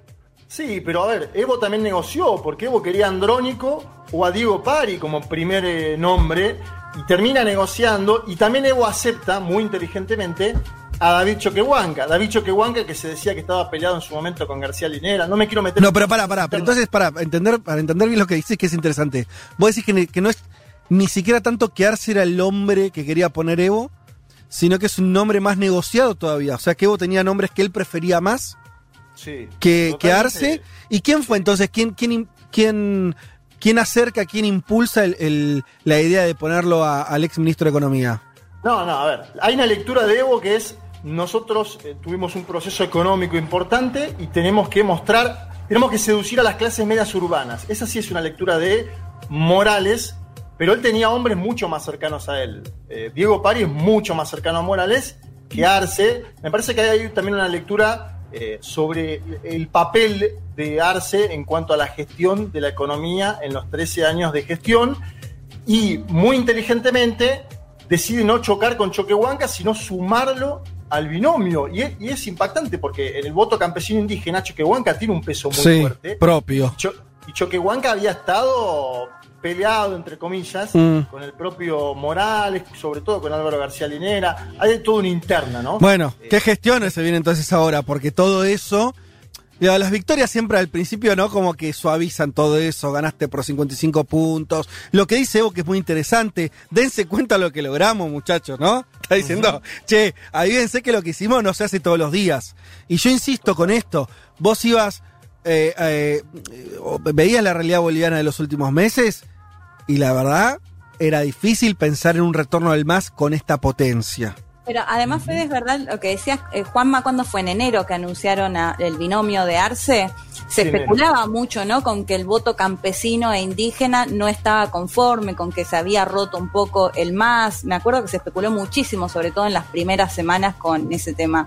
Sí, eh, fue clave un viaje de David Choquehuanca. Choquehuanca apenas se, se- se formuló el binomio acá en Buenos Aires, viajó a Bolivia y dijo, muchachos, yo estoy en esta batalla con ustedes. Mm. Fue a buscar el voto campesino indígena, fue clave, Claro. la verdad, ahí la- el pa- hay que decirlo, el papel de David Choquehuanca en esta campaña también fue clave. El segundo desafío que creo que tiene el nuevo gobierno es precisamente gestionar en una economía local e internacional en caída libre. Ahí hay un antecedente eh, que es que Arce capeó la crisis de 2008 con medidas contracíclicas, pero además fue cuidadoso con el cuidado macroeconómico, esto que mencionamos siempre, ¿no? De Bolivia como ejemplo. Total. Y ya prometió que la primera medida será un bono contra el hambre, Mm. un nombre que nos da cuenta de las penurias en las cuales Bolivia se sumergió durante el último año. Ya eh, el bono Juancito Pinto en su momento. Bueno, ahora es el bono contra el hambre directamente. Me parece ahí que muestra las complejidades económicas del nuevo gobierno. Tercer desafío, suturar heridas, pero a la vez juzgar a quienes violaron los derechos humanos. Este es probablemente el más complicado, el más sinuoso. De hecho, ayer habló Luis Fernando Camacho, líder cruceño que sacó 14% a nivel nacional. Y Camacho en el video, cuatro minutos dura, entre líneas, pide básicamente impunidad para aquellos que, según él, protagonizaron la lucha de los 21 días. Para nosotros fue una, un- un- una, una Sí. protesta, una protesta desestabilizadora que terminó en un golpe de Estado, pero él dice la lucha democrática de los 21 días y le dice a Arce, nosotros vamos a hacer una oposición firme y democrática y entre líneas le deja no intente jugar a nadie de los nuestros. Me parece importante el video de Camacho, ya que... Esa, pregun- único- esa pregunta, Juanma, es importante porque yo te digo, mi impresión es que llega, nos llegan con ánimo de, ahora eh, hacemos un tribunal de Nuremberg y metemos preso a todos. Me parece a mí. No digo que estén No. equivocados ni no, ¿eh? Me parece que la estrategia va a ser mucho más de tender puentes y tratar de gestionar un país eh, con las complejidades que dijiste, pandemia, caída de los índices económicos, etcétera, que eh, meterse a juzgar, porque el tema es que además tendrías que juzgar a tu oposición política, no es que te queda mucho margen, o sea, ¿qué haces? No es que no es que hay unos malos ahí que son cuatro o cinco tipos que hicieron desastre, vos tenés a, a Camacho que lo nombraste, tenés a buena parte de los que acompañó también a Mesa por ahí, demás legitimando el gobierno de Áñez, o sea, metés presa a la política, ¿cómo haces eso? A- Además también eh, es darle un poco la narrativa que tiene la derecha, ¿no? Justamente decir, van a, vienen a vengarse o se van a vengar. Sí, ahora Sí, si no haces nada, igual- también, ¿no? Qué complicado. ¿no? Creo que igual algo tenés que hacer porque si no, evidentemente vas a tener una gestión muy complicada. Es decir, te- no te mojaron la oreja 21 días, sino que te voltearon del gobierno. Eh, eh, por eso digo que es sinuoso, es complicado. Mm. Tenés que tener perdón para algunos sectores y hacerte el tonto, el que se olvida, y, algo- y algún otro lo tenés que jugar, porque evidentemente fue algo grosero, grotesco. Hugo Chávez también en su momento perdonó y después la, la derecha venezolana se envalentonó. Atención con todo esto, Sí. como para pensarlo. Yo creo que el principal problema, la verdad que Camacho quedó bien posicionado, 14 puntos no es poco, eh, sobre todo ante la debacle de Carlos Mesa. Me parece que el principal problema del cruceño es que está muy anclado en Santa Cruz, que difícilmente pueda encontrar una gran proyección nacional, pero también hay que decir que es joven, que si va abandonando o si logra abandonar la perspectiva golpista que tuvo en el 2019, podría ensayar algún proyecto menos incendiario, más constructivo. Veremos qué quiere seguir haciendo Luis Fernando Camacho de su vida, si seguir apostando a la desestabilización o jugar a la política de primera en serio. Y último punto, y esto eh, lo vinculo con lo que hablábamos al inicio, el escenario latinoamericano, ¿no? Porque hoy es el plebiscito en Chile, se espera el triunfo de el apruebo. Me parece que las elecciones en Bolivia pueden potenciar aún más el espacio progresista a nivel continental, sobre todo pensando en Ecuador en febrero. Yo no pienso tanto en Perú, por ahí hay alguno que tenga más impulso y, y diga eso. Yo digo, me parece que Ecuador es un lugar a mirar. Eh, ¿Por qué Ecuador? Porque el escenario ahí, sin golpe de Estado en el medio, es bastante similar. Es un candidato apadrinado por un Sí. jefe de Estado inhabilitado versus un exponente de la política más tradicional, en el caso de Ecuador. Ahí, pa- ahí parece, Lazo. Juanma, ahí parece dos o tres, hay algunas diferencias, ¿no? Arauz no tiene la legitimidad de haber sido ministro 14 años como Arce. Bien. Parece la, la- la- lo otro que parece, bueno, no hubo una interrupción democrática, tampoco, que eso es otro hecho relevante a la hora de, de- de ir a elecciones. Eh, y, Hay- la similitud es la económica, me parece. Claro. El golpe, de- el golpe de la pandemia que, que deja al, al propio presidente sin tener candidato propio. Y- Eh, sí. y además, el- ah, ¿qué es lo que le va a proponer el banquero Lazo a las y los ecuatorianos si todo el programa de Lazo ya lo ejecutó Moreno? Me parece que esa es la otra gran No, no. pregunta de Se- la elección. seguramente. En el frame, ¿no? Pero volviendo a Bolivia, porque hay otro hecho que por ahí no lo hablamos tanto, pero estuvo ahí siempre presente, es que el MAS siempre siguió teniendo la mayoría en el Parlamento, ¿no? En el Congreso. Eh, de hecho, la figura de Bacopa, líder del Congreso, fue cada vez en increyendo en importancia durante todos estos meses de gobierno de Áñez, a la hora de negociar, a la de, ¿no? Como, como hay el MAS no perdió toda la institucionalidad, ¿no? A Correa le queda menos en ese sentido eh, en, en Ecuador. Veremos igual, nada, es una elección, es una elección abierta, pero volviendo a Bolivia, me, me resalto esto, lo que dijo Evo, yo lo volví a resaltar. ¿Por qué? Porque me parece que lo que pasó fue algo muy particular, muy eh, sorprendente. En términos democráticos nos tenemos que poner muy contentos porque la verdad que, que se salió de una manera eh, muy rápida al final de algo que fue que podría haber durado un impas que podría haber durado mucho tiempo por lo menos qué sé yo podría estas elecciones digamos lo siguiente también fue tan contundente el más que el resto de la oposición lo mismo que derrocaron a Evo o estuvieron a, a favor del golpe de estado salieron a decir ganó ganó el más Es- es- Y a los minutos, ¿no? Porque ese tuit de Áñez sorprendió. A los minutos salió a decir, si bien no tenemos datos oficiales, eh, sabemos que ganó. Eso mejora la convivencia boli- democrática boliviana, por lo menos da una, una idea para, para adelante un poquito más sana que si estuviéramos ahora hablando de confrontación, que no reconocen el resultado, que los eh, observadores internacionales. La nosotros sacamos a Paula Penaca, observadora eh, por la Argentina, el domingo pasado, hizo su trabajo muy rápido, se volvió, no, no, no, por, por suerte, quiero decir, no tuvo, no tuvo que tener un protagonismo.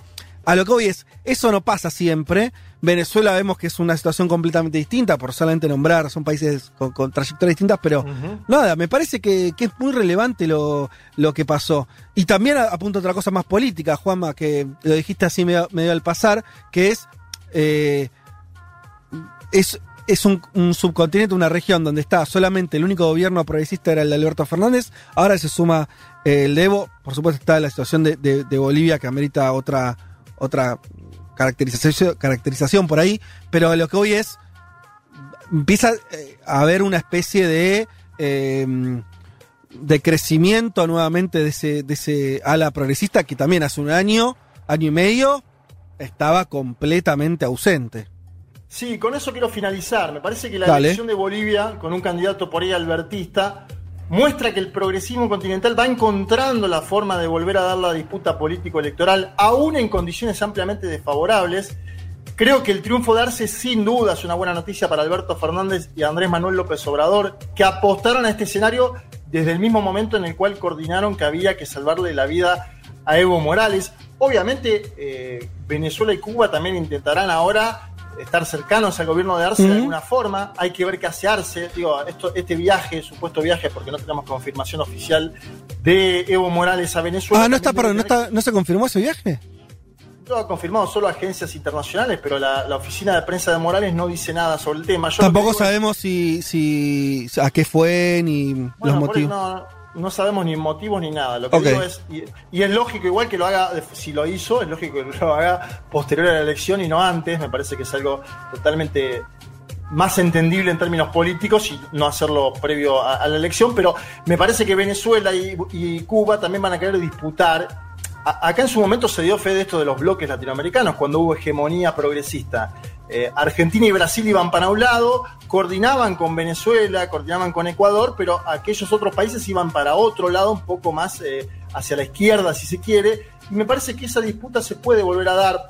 Obviamente son proyecciones eh, a futuro y la situación de Venezuela no tiene nada que ver a la que tenía en su momento. Creo que es un, un triunfo para Fernández y AMLO porque coordinaron salvarle la vida a Evo Morales y porque de ese momento apostaron a, sal- a- a que vuelva el MAS. Y el MAS volvió apenas un año después del golpe de Estado, un golpe de Estado que fue breve pero demoledor, que deja a Bolivia destrozada. Eh, creo que la, la- la vuelta de la democracia a Bolivia, a partir de la asunción de Arce Choquehuanca, que será el 8 de noviembre próximo, es una muy buena noticia para toda América Latina. Y termino con lo de Evo, ¿no? Es algo de verdad histórico que, que vamos a analizar durante mucho tiempo.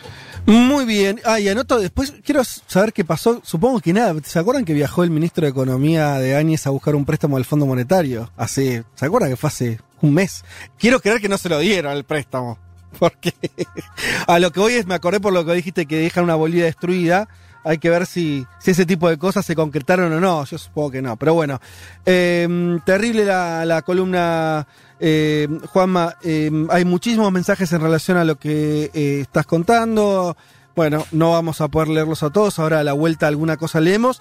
Les comento, les comento, antes de hacer una pausa, que eh, desde Ediciones Futurock anunciamos la presentación de Periodistán, un argentino en la ruta de la seda, libro que eh, bueno, estuvimos entrevistando al autor, a Fernando Duclos, el domingo pasado, libro que sacó Futurock hace poco, que ya es un éxito de ventas, que seguramente muchos oyentes lo habrán recibido los últimos días en sus casas y lo estarán leyendo.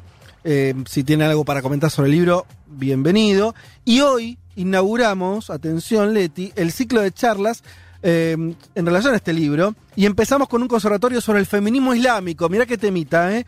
Van a participar Fernando Duclos, el autor de Periodistán, Carolina Baraco, que es politóloga y doctorada en culturas árabe y hebrea, Nancy Falcón, profesora de Islam y Geopolítica del mundo árabe, y Leticia Martínez, nuestra compañera. Mirá qué Poder califica. moderar. Más o menos la mesa, Leti, que te armaste ahí, ¿eh?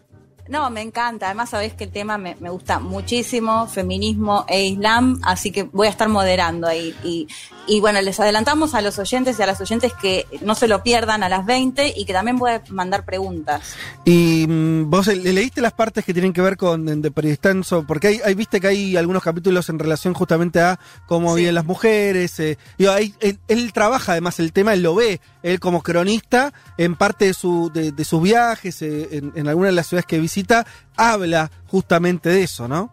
Sí, totalmente, y mucho comparándolo también con lo que pasa acá, pero no quiero adelantar demasiado porque me parece que da No. para muchísimo debate el tema islam y feminismo, por eso te digo que me parece un temazo. Bueno, es hoy, es hoy, es, eh, eh, este el mismo libro domingo. de está buenísimo. ¿Cómo? Así que, que el libro está buenísimo. El libro Muy está bueno. buenísimo y hoy entonces con la excusa de la presentación de este libro vamos a estar también en esta eh, en este conversatorio sobre ese tema tan interesante. Es hoy mismo, hoy a las 8 en nuestro canal de YouTube, el canal de YouTube de Futurock, ahí en vivo a partir de las 20 horas va a estar entonces, nombro rápidamente, obviamente Fernando Duclose, el autor de Periodistán, Carolina Braco, Nancy Falcón y nuestra Leticia Martínez. Bien, ya volvemos. Vázquez, Martínez, Carga. Hasta las 3 de la tarde. Un mundo de sensaciones. Futurock.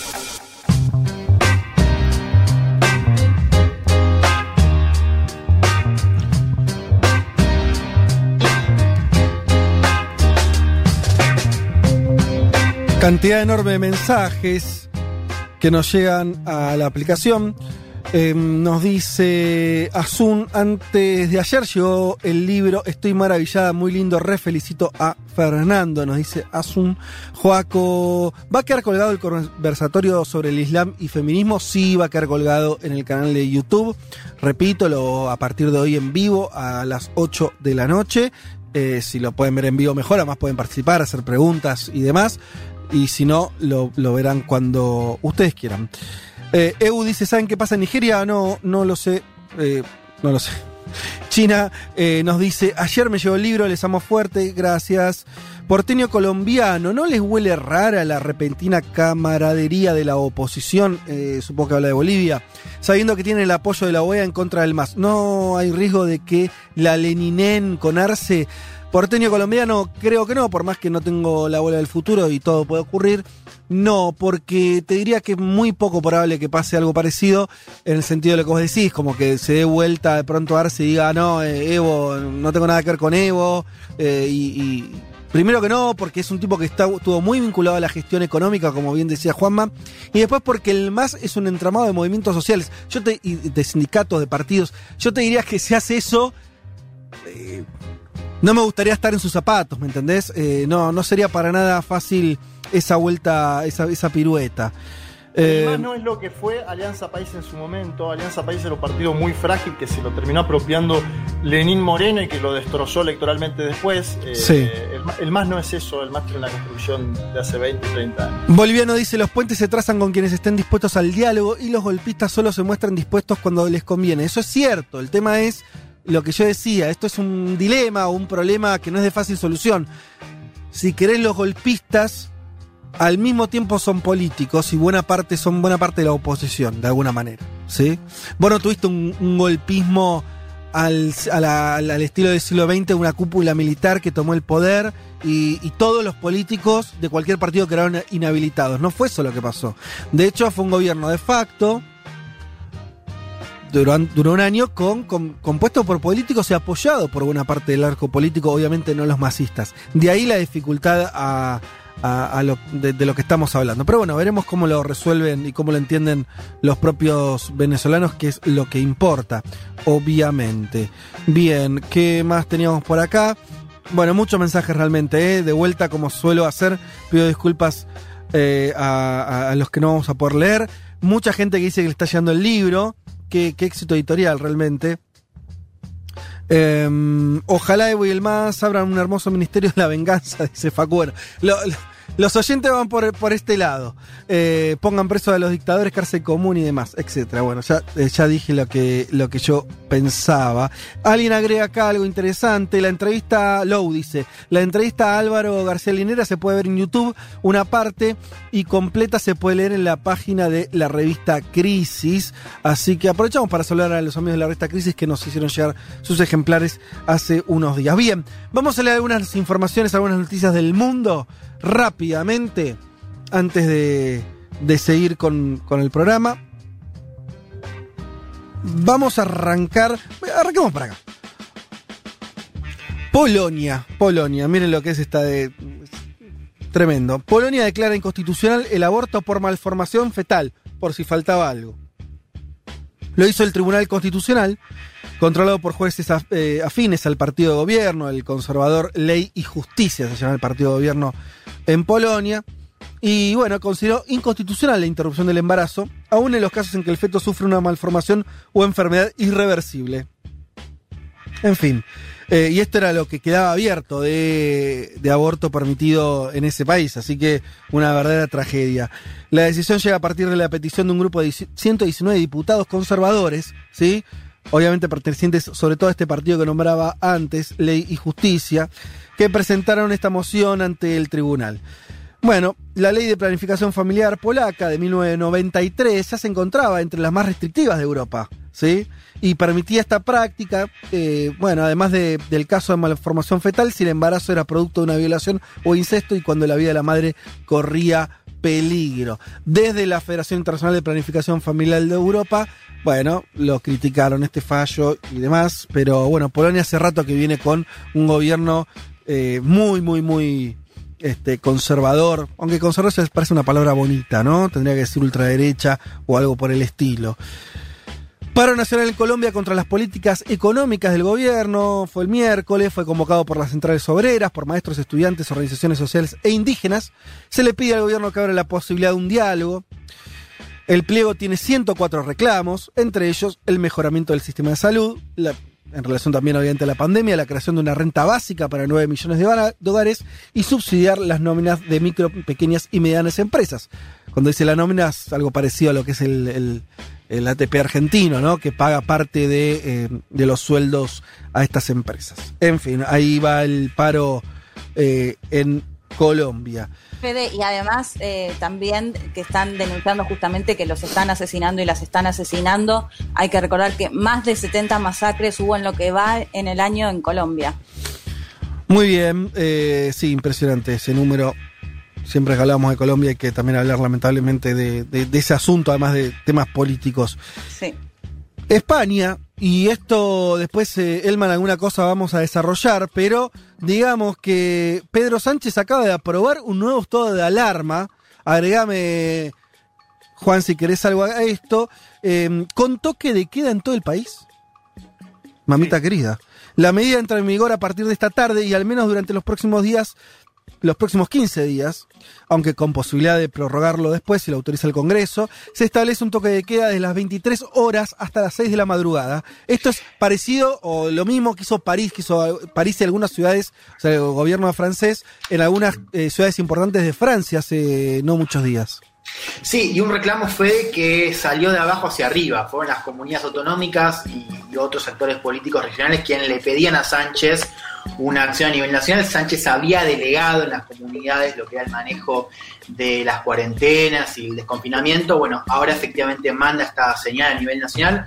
Vamos a ver cómo, cómo sigue España, que ya tiene varios focos comunitarios. eh, y ahora, bueno, vuelve, vuelve atrás, como bien vos lo decías, algo que, que también pasó en París y en, y en otros lugares Y, de Europa. y el tema, del- de, a mí me, me parece particularmente relevante lo del toque de queda, porque es algo que Sí, me hicieron en, tiempo, la, Fede. en la primera oleada. ¿Cómo? No, no, para. El toque de queda que es eh, tremendo. Tengo un amigo viviendo en Madrid que, que obviamente dice toque de queda le suena como algo lejano en el tiempo, ¿no? De 23 a 6 no podés salir de tu casa, pero además el tiempo, porque está diciendo que es por seis meses. Hoy lo escuché a, a Sánchez y Sánchez está diciendo esto va a durar seis meses, salvo algún cambio, va a durar seis meses. Entonces me parece que Europa está aceptando, lastimosamente, que esto hasta, Hasta mayo, marzo, abril.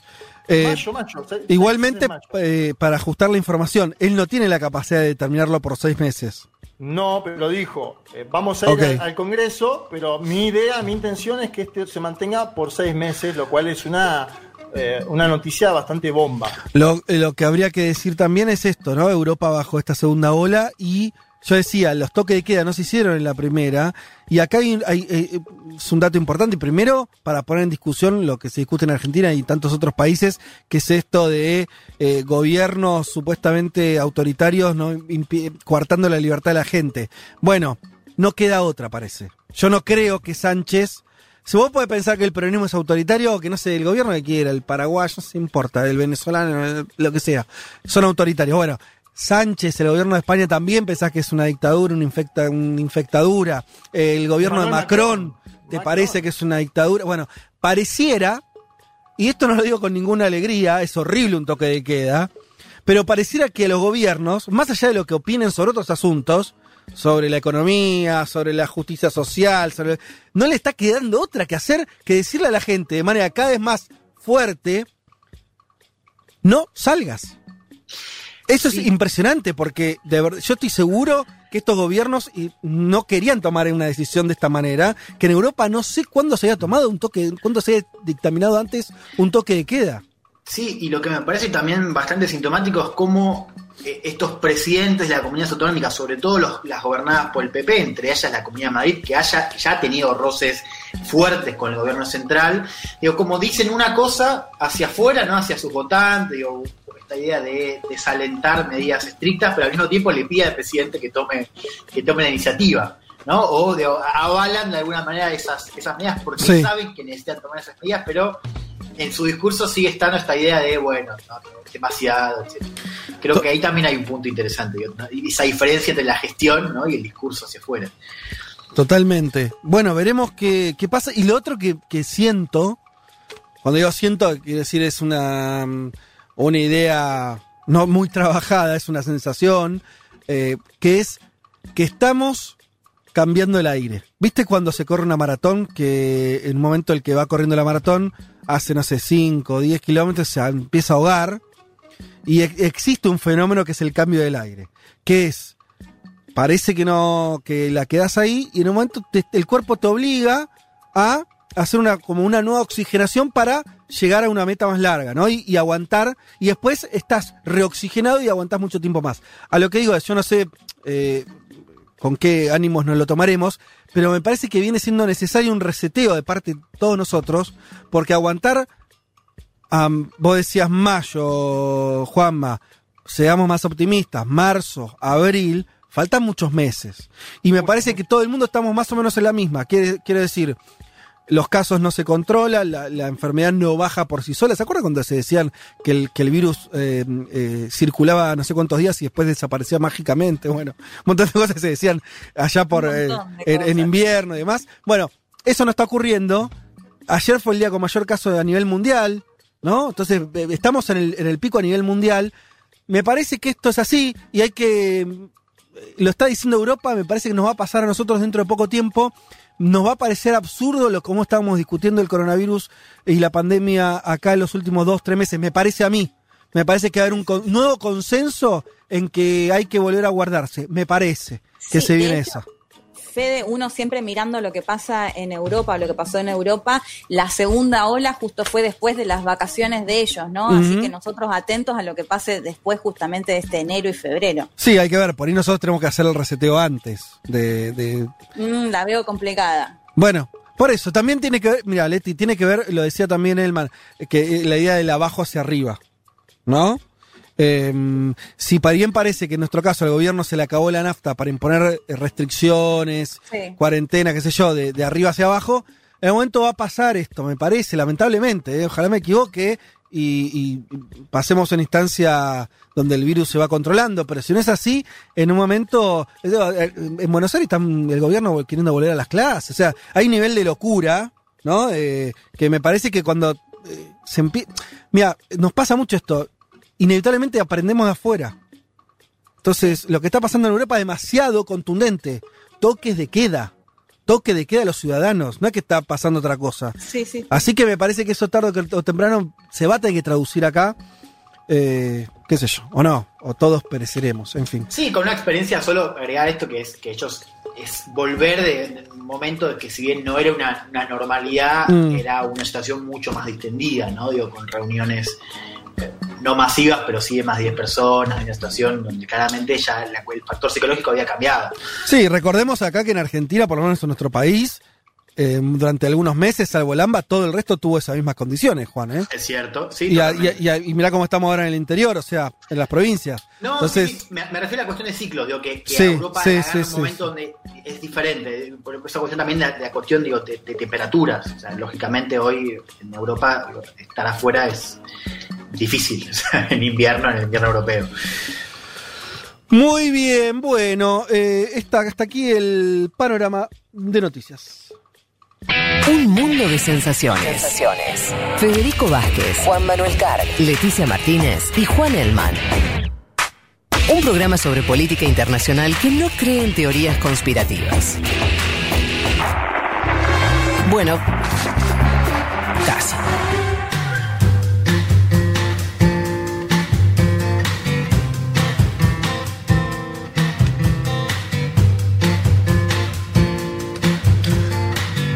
Muy bien, hay un maratonista dice, pará con la fruta, Fede. Bueno, por ahí la analogía no fue exacta, pero ¿existe o, no- o me equivoco esto de- del cambio de aire? ¿No, ¿Es mentira? No sé, hablaste como si fuese, fueses un runner No, totalmente. no, no soy un runner. Alguna vez corrí un poquito, mi padre co- corrió mu- siempre su vida. Creo que existe esta, esta idea de que en el momento cambias el aire. Estoy dispuesto a que me digan que es mentira, ¿eh? No, no, sí, siempre- Yo creo que existe. Eh, Estás cansado, ya no das más y de repente viene ese segundo aire que te motiva y seguís. Sí, pero bueno, a ver, este, a ver si hay alguno que, que banca lo que estoy diciendo o no. Bueno, vamos con la canción del mundo que todos los domingos nos elige Palo 30. Esta vez estamos haciendo, vamos a hacer la que teníamos preparada el domingo anterior y que no pudimos porque estuvimos muy cortos de tiempo. Yo quería dedicarle lo que se merece porque me interesa particularmente. Dice Pablo lo siguiente, hoy vamos a ir al país que algún día conoceré personalmente. Hay un deseo acá turístico de Palo 30, el país que une dos océanos donde la selva y la playa es una, donde no hay ejército. Hablamos de cuál? De Costa Rica, señoras y señores. Pero dice Pablo, Me la, anoto para este viaje, ¿eh? hay, que, hay que anotarse para el viaje con 30. Sí, eh, mucha playa. Hay, hay mucha gente que se va a vivir a Costa Rica, ¿no? Va, mucha gente. Acá, al- alguno de esos que es como el. el- es un paso más al, al de- al del bar en Claro. Brasil. Es el que la hizo un poco más lejos. Dice, no, más que bar en Brasil, más sí, yo me voy a vivir a Costa Rica, alguna playa. Qué lindo debe ser viajar con Palito 30, ¿no? Porque le pones ahí a musicalizar, no sé, te alquilás un auto y bueno, Pablo musicalizó todo el viaje. Total. una grata experiencia. Bueno, dice Pablo, la calma en Costa Rica, habitualmente identificado como paraíso de estabilidad entre sus vecinos centroamericanos, se rompió en las últimas semanas. Es totalmente cierto, esto desde fines de septiembre. eh, En Costa Rica hay grandes protestas, hubo incluso bloqueos de ruta y demás. Eh, ¿Por qué? Bueno, el desencadenante fue la intención del gobierno de negociar un préstamo con el Fondo Monetario Internacional. Cuando no. Eh, esto es para, bueno, enfrentar la crisis de la pandemia, por supuesto, entre otras cosas. Claro, entre las recomendaciones del fondo estaba, por ejemplo, subir el IVA, abandonar ciertos beneficios para las cooperativas en el país, esas medidas tan simpáticas que suele tener entre sus recomendaciones la cartera del fondo. La atención escaló hasta el punto que el presidente del país, Carlos Alvarado, terminó anunciando a principios de este mes de octubre que no iba a seguir esa propuesta inicial del Fondo Monetario y dijo nada de esto tiene que ver con la idea de paz de nuestra democracia, los bloqueos que golpean a la gente, a la producción y ponen en riesgo las vidas, deben cesar ya, dijo por cadena nacional. ¿sí? Quienes estaban al frente de este momento, en el movimiento Rescate Nacional, exigió entonces suspender las negociaciones, puso un documento con condiciones y demás. Alvarado rechazó las exigencias de este grupo, al mismo tiempo dijo que iba a negociar. Bueno, eh, por ahí está la, la situación en Costa Rica, no definida del todo. Eh, todavía eh, armaron algunas mesas de diálogo, ese tipo de cosas que se arman cuando, cuando las papas queman y todo se empieza a complicar. Veremos en las próximas semanas finalmente si hay acuerdo con el fondo, si no, eh, si ese acuerdo es distinto, si con Costa Rica, yo digo una cosa nada más, si con Costa Rica porque hay que ser malo con Costa Rica, hay que ser jodido, hay que ser mala onda, ¿no? Para decirle a Costa Rica subí el IVA, hacete pomada. Ni, yo lo tomaría como una previa a lo que puede ser con Argentina. Si las cosas van muy mal con Costa Rica, prepárate, mamita. Eh, pero bueno, veremos, todavía no está cerrado ese asunto. ¿Por qué nos habla de Costa Rica, Pablo? Porque él nos va a hablar de, de una artista emblemática, pero que particularmente no está asociada a Costa Rica, sino a otro país, México. Estamos hablando de la gran Chabela Vargas.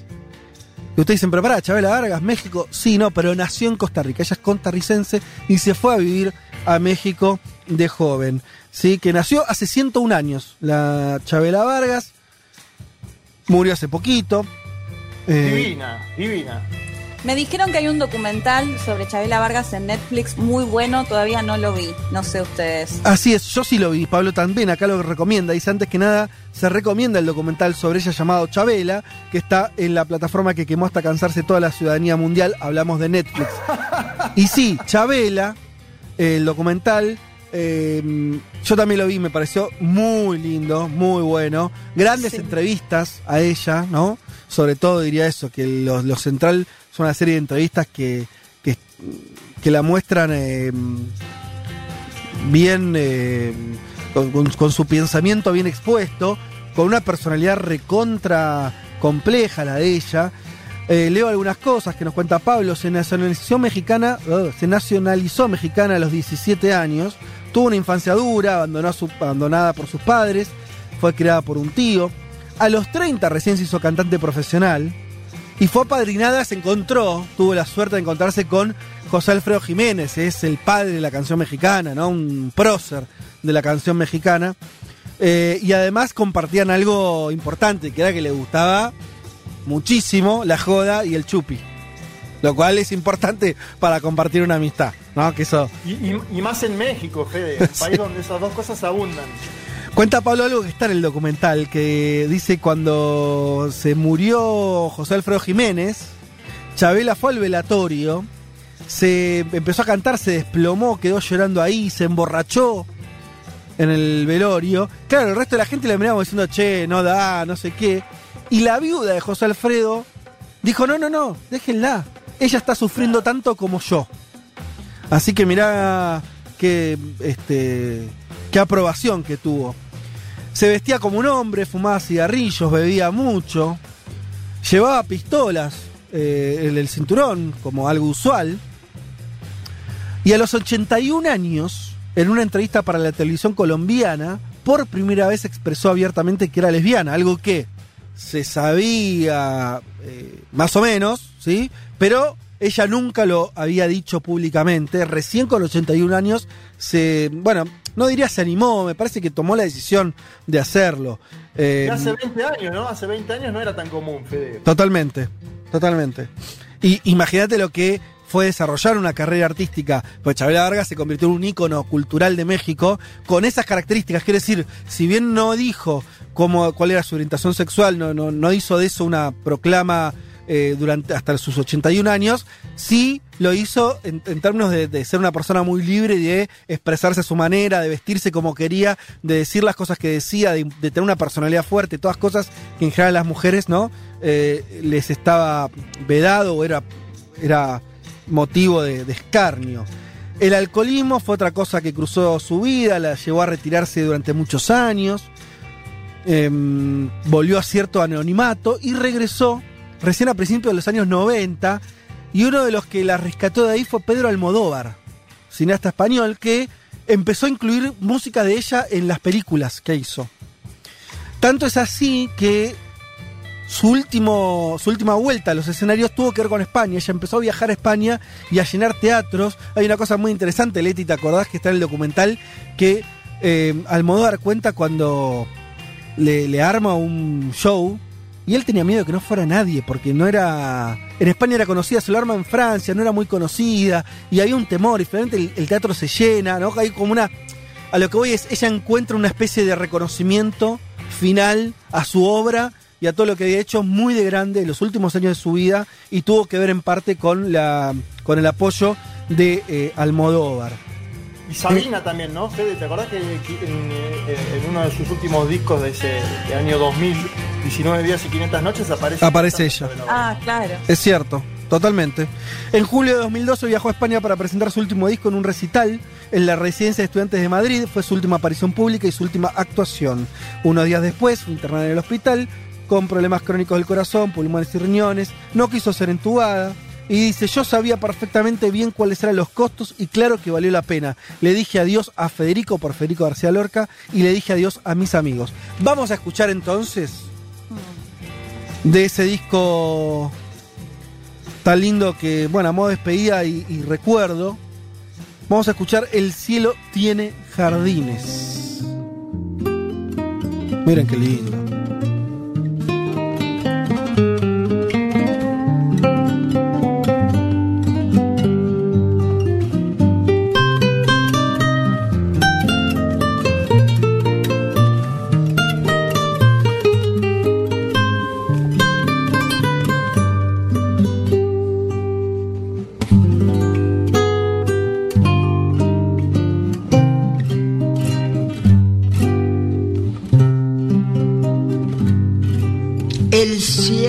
Tiene jardines con rosales de alegría. entre rosal y rosal, la rosa de maravilla. Rayo de aurora aparece y un arcángel la vigila. En Canadá, la esperanza de vida de los indígenas es nueve años menor al promedio nacional. Delicias del primer mundo.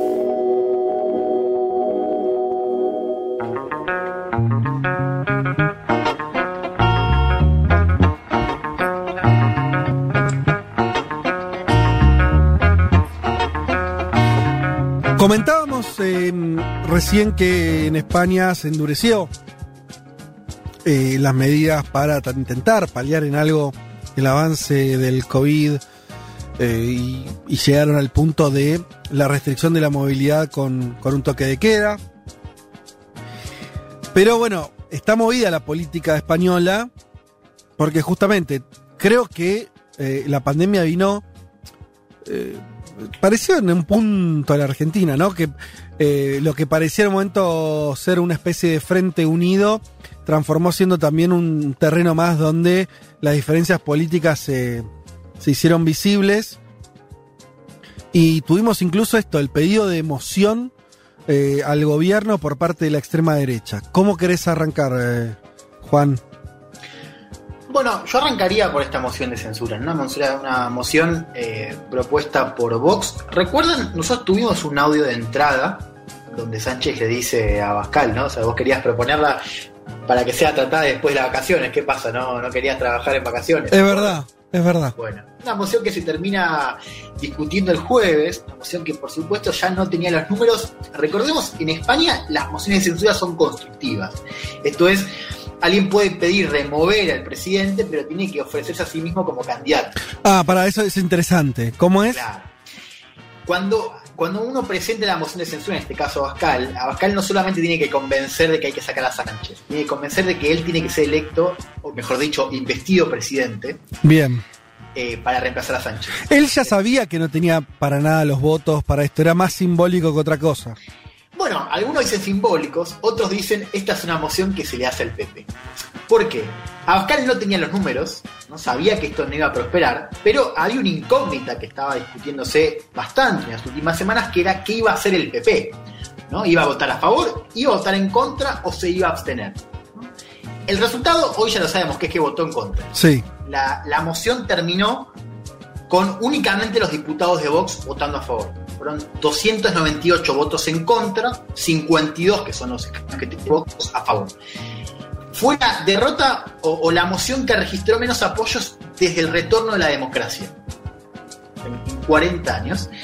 Y como yo te decía, acá la duda era qué iba a hacer el PP. Vos sabés que Pablo Casado mantuvo el suspenso hasta ese mismo jueves. O sea, él no había dicho nada. Ajá. Pues esa mañana anuncia que va a votar que no. Y Casado se sube al estrado ¿no? para anunciar su posición.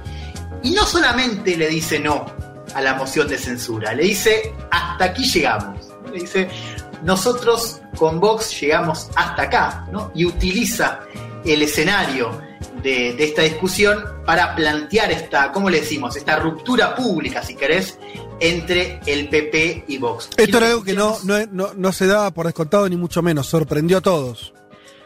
Sorprendió, de hecho, fíjate una cosa, la moción terminó, digo, el, el signo, empezó de una manera y terminó de otra. O sea, empezó como una moción de censura que, que se sabía que iba, que iba a fracasar y se hablaba de que, bueno, que Sánchez iba a salir fortalecido. Abascal, de todas maneras, se comió, no sé si escucharon, Leti mencionaba el, el caso de Rejón, pero digo, cada uno que pudo lo, lo fajó a Abascal, o sea, cada una.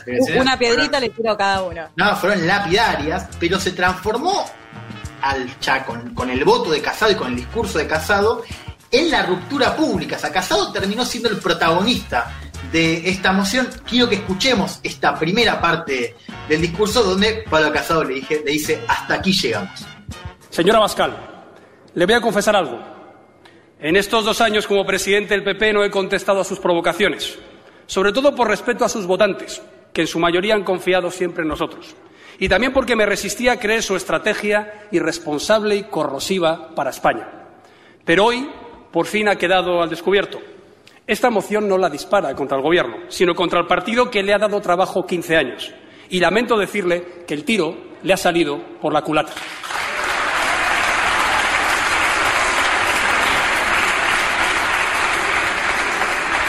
Pero acepto el órdago.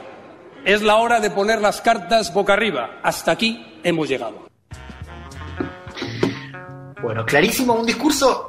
Yo después voy a, voy a pasar otros fragmentos, pero fíjense también la cuestión personal, ¿no? Le dice, esta moción usted se la hace al partido que le ha dado trabajo 15 años, ¿no? Recordemos, Abascal trabajó en- ya sea con fundaciones o en el gobierno de, de- del PP en la Comunidad de Madrid, lo- le pagaba el partido y, le y ganaba bastante bien. Abascal, como, como, el- como Vox, estaba, estuvo, digamos, por mucho tiempo dentro de la estructura del PP. ¿no? Por eso Casado le decía ahí, usted dispara esta moción contra el partido que le dio trabajo por 15 años, ¿no? Y ahí le dice esta famosa frase, ¿no? De hasta aquí llegamos. Un ataque que eh, nadie se lo esperaba, no se lo esperaba ni Abascal, no se lo esperaba en el resto de partidos políticos. Casado, que además de tener una relación personal buena con Abascal, y él lo decía estos dos años, ¿no? Dos años. Ahora vamos a hacer un ratito una recapitulación de, las, de la relación entre Vox y Pepe, que lo traje para que lo comentemos, pero eh, un- una relación donde eh, el PP usó los votos y el apoyo de Vox para gobernar en, Andalucía, en Madrid, en Murcia, ¿no? una relación que no fue únicamente personal, es una relación también política que bueno, vamos a ver cómo, cómo sigue ahora y cómo, vos decías bien, esto se transformó en otra cosa, ¿no? lo que venía a ser una moción de censura eh, contra Sánchez ¿no? y para proponer a Abascal ser eh, presidente se convierte ¿no? en este reflejo de la lucha por el liderazgo de la derecha entre un partido establecido, el Partido Popular, que si bien giró un poco la derecha con eh, el liderazgo de Casado, es un partido de centro derecha, podemos decir, y Vox, bueno, un partido por supuesto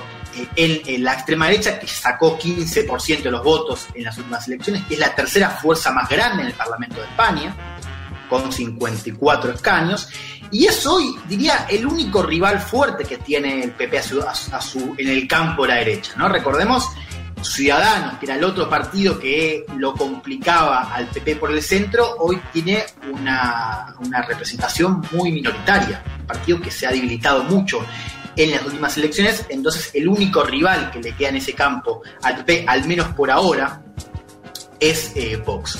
Quiero que escuchemos otra parte del discurso, ¿no? Donde Casado le dice a Abascal, nosotros no somos ni siquiera equiparables, ¿no? Donde marca esta diferencia ideológica, ¿no? En- en- entre lo que es el Partido Popular, el partido eh, histórico del Partido Español, y eh, Vox, esta nueva fuerza de, de- de ultraderecha. Lo escuchamos. Señora Bascal, no somos equiparables. Son muchas nuestras diferencias, tantas como la distancia que media entre el liberalismo reformista y el populismo antiliberal, entre el patriotismo integrador y el antipluralismo, entre la economía abierta y el proteccionismo autárquico, entre la vocación europea y la- y atlantista y el aislacionismo, entre el interés general y el oportunismo demagógico. Por todo ello, señora Bascal, votaremos no a su candidatura para presidir el Gobierno de España. Bien. Hay un- un di- sí. No, no, porque está claro como que, que, bueno, el PP lo, lo está diciendo, ¿no? marcando las diferencias incluso ideológicas, ¿no? No somos lo mismo, ustedes son populistas de ultraderecha, nosotros somos gente más seria, eh, nosotros no somos euroescépticos, ustedes sí, ¿no? Diferencias que algu- algunas son reales, otras más, me parece más imaginadas. Sí, yo creo que ese, esa faceta más liberal y europeísta, que es a la que un poco describe ¿no? Casado, es una faceta que un poco se olvidó en estos dos años de liderazgo. PP claramente fue un partido que a diferencia de otros partidos de centro-derecha liberal en Europa, ahora lo vamos a escuchar con lo que decía Pablo Iglesias, se olvidó quizás un poco más de esa tradición y escuchó un poco más a la ala más conservadora, también se decía más populista. Veremos, ¿no? Pero eh, claramente marca una, una diferencia ideológica y esto era algo que se venía pidiendo eh, de- desde los liderazgos internos del PP, los llamados varones, ¿no? Los varones del PP, digo, liderazgos regionales como los que tiene el PP en Galicia, en Andalucía, que estaban pidiendo una o una ruptura o al menos una distancia, ¿no? Más Y eso porque, porque se los estaban comiendo. O sea que eh, básicamente hay un. El PP perdió muchos votos en mano de Vox. ¿Tiene que ver con eso? Con decir, prefiero mar- más que eh, seguir teniéndolo de amigo, prefiero ponerlo la, vereda enfrente para que no fugarse, no se me fuguen más votos de mi partido hacia Vox. Sí, yo creo que es un poco eso y también esta idea de que, bueno, la estrategia de eh, disputar con Vox la derecha Sí. no ha servido no, no ha servido para otra cosa que, que- que quedarse o que, ayudar a Vox a normalizarse, ser un partido que puede gobernar, por ejemplo, una comunidad autonómica. ¿no? Si esa estrategia de, de- de- de ir hacia la derecha no sirvió y hay alguna idea de eh, recuperar algo del centro para volver al poder. ¿no? No vamos a llegar por la derecha, vamos a llegar juntando votos de la derecha, pero también del centro. Eso es lo que estaban buscando algunos líderes que además también se les hacía incómodo hacia adentro, digo, los- las propias comunidades autonómicas que estaban diciendo nosotros tenemos que separarnos de Vox y vos como líder general, como secretario general, tenés que mandar un mensaje fuerte. Esto no, no era necesariamente una ruptura, pero sí al menos una distancia. Bueno, ese mensaje llega ahora. Quiero, ahora vamos a ver un poco el lente. Quiero que escuchemos un fragmento más de este discurso. Yo lo pongo, lo pongo así todo junto para, para entender un poco. Todo esto es en un par de minutos. O sea, este discurso de Casado que es terrible, que no se esperaba nada. Son un montón de dardos en pocos minutos. Y vuelve con otra acusación a, a Vox, que es esta idea de que la ultraderecha es funcional a la izquierda y en este caso al eh, gobierno de Sánchez. Le dice, Vox es el seguro de vida de Sánchez. Vamos a escuchar este último fragmento de Pablo Casado. Vox es el seguro de vida de Sánchez para seguir de inquilino de la Moncloa. Ya se sabe que la política hace extraños compañeros de colchón, en este caso. Sin embargo, señora Bascal, aunque dirija contra mí esta moción de censura, en realidad va contra usted mismo y las consecuencias de sus actos. Es una cortina de humo para encubrir su responsabilidad en la dramática situación que vive España. Lo que queda retratado hoy aquí es la destrucción que produce la política de división de Vox, jaleada por la política de enfrentamiento de Sánchez y patrocinada por sus respectivas terminales propagandísticas. Usted, señora Bascal, solo ofrece a España fracturas, derrotas y enfados. Pero lo que es aún peor, usted ofrece a la izquierda una garantía de victoria perpetua. Bueno, ahí te respondí un poco, Fede, ¿no? Cuando hablamos un poco de la estrategia, ¿no? Dice, Vox ofrece a la izquierda eh, la posibilidad de una victoria perpetua. Sí. Entonces, con esta idea de Vox no va a ayudar a que el PP o que la derecha, pero donde esté el PP como primera fuerza, vuelva al poder, ¿no? Eh, un discurso realmente, digo, lo, lo escuchamos muy duro y con un montón de, de acusaciones. Quiero que hagamos una recapitulación breve, ¿no? un poco de los eventos eh, que van desde que Casado suma al frente del PP, ¿no? hasta esta semana que yo comentaba esta moción de censura, ¿cómo fue esa relación? ¿no? Porque ahora Casado lo escuchamos en una postura, por supuesto, mucho más agresiva y más tajante, no siempre ha sido así, no, No siempre se ha comportado de esa manera con Vox. Recordemos, Casado asume en julio del 2018 al frente del PP, cuando Rajoy sale del poder precisamente por una moción de censura. Es Sánchez quien hace una moción de censura, consigue los votos, el presidente sale Rajoy. Ahí se abre este interna del PP, gana Casado, ¿no? que ya presenta desde el vamos un discurso un poco más tirado hacia la derecha que el de Rajoy, sobre todo en cuestiones migratorias. Lo que, lo que es bastante decir, ¿no? ¿Cómo? Lo que es bastante decir, digo, Rajoy no era un moderado exactamente. Es un PP que está muy... Algunos, ¿qué dicen? Desde la izquierda, me acuerdo, lo decía Iglesias, que el PP estaba también... O sea, que, el, que Vox le estaba poniendo la ideología al PP, ¿no? Claro, que lo estaba condicionando. Sí, sí, y creo que efectivamente fue así. Me parece que esto uno lo podría reconocer desde Casado y otros líderes del PP, ¿no? Digo, esto de, de que Vox ya en el horizonte Sí. político, cómo hace que este discurso se empiece. Por ejemplo, en la cuestión migratoria, el PP no tenía el discurso que presenta con Casado. Claro. Y de repente Vox empieza a ir con. O sea, Vox en su momento, el- lo primero es el caballito de batalla con, con la cuestión migratoria, que España, a diferencia de otros escenarios en Europa, no tenía esta cuestión como un issue principal en las elecciones. O en el discurso ¿Te puedo público. agregar algo, Juan? Obvio. Juan, te agrego algo que tiene que ver con Casado, su extracción ideológica, viene del asnarismo. Y me parece que ahí hay mucho de cómo empieza él su trayectoria política dentro del Partido Popular en los últimos años como líder. Es decir, Aznar le marca mucho la cancha. a- Más allá de que Vox obviamente también moderó su discurso, mejor dicho, no moderó, lo moldeó hacia la derecha, pero la extracción aznarista y sobre todo la vocería de Cayetana Álvarez de Toledo, esa argentina española, eh, llevó a la, a la derecha al PP y el PP, como vos bien mencionabas en Galicia, gana lugares con un discurso más moderado como el de Feijóo en Galicia. Me parece que hay un aprendizaje ahí del PP de decir hay que mover un poquito hacia el centro la nave. Totalmente, sí, sí, bueno, y también ahí se entiende ¿no? esta, presión interna para, no competir o para volver a, buscar el centro. ¿no? En julio de 2018, cuando asume Casado, ahí Vox ya estaba en el horizonte. Ya era un, un partido que tenía, no tenía representación, pero sí tenía peso en el discurso público. ¿no? Y ahí Casado habla de Vox como una nueva derecha, no como una ultraderecha. Vamos a diciembre de 2018. Ahí es la irrupción de Vox en, el- en la política española, ¿no? Es esta famosa elección en Andalucía donde el PSOE pierde el poder y donde Vox saca el 12% de los votos, ¿no? Es esa elección donde en, por- en poquitas semanas Vox pasa de medir 1% a medir 12 puntos. Sí. Y ahí, claro, cuando el PSOE se retira, el PP usa los votos, digo, se retira, sale del poder después de décadas.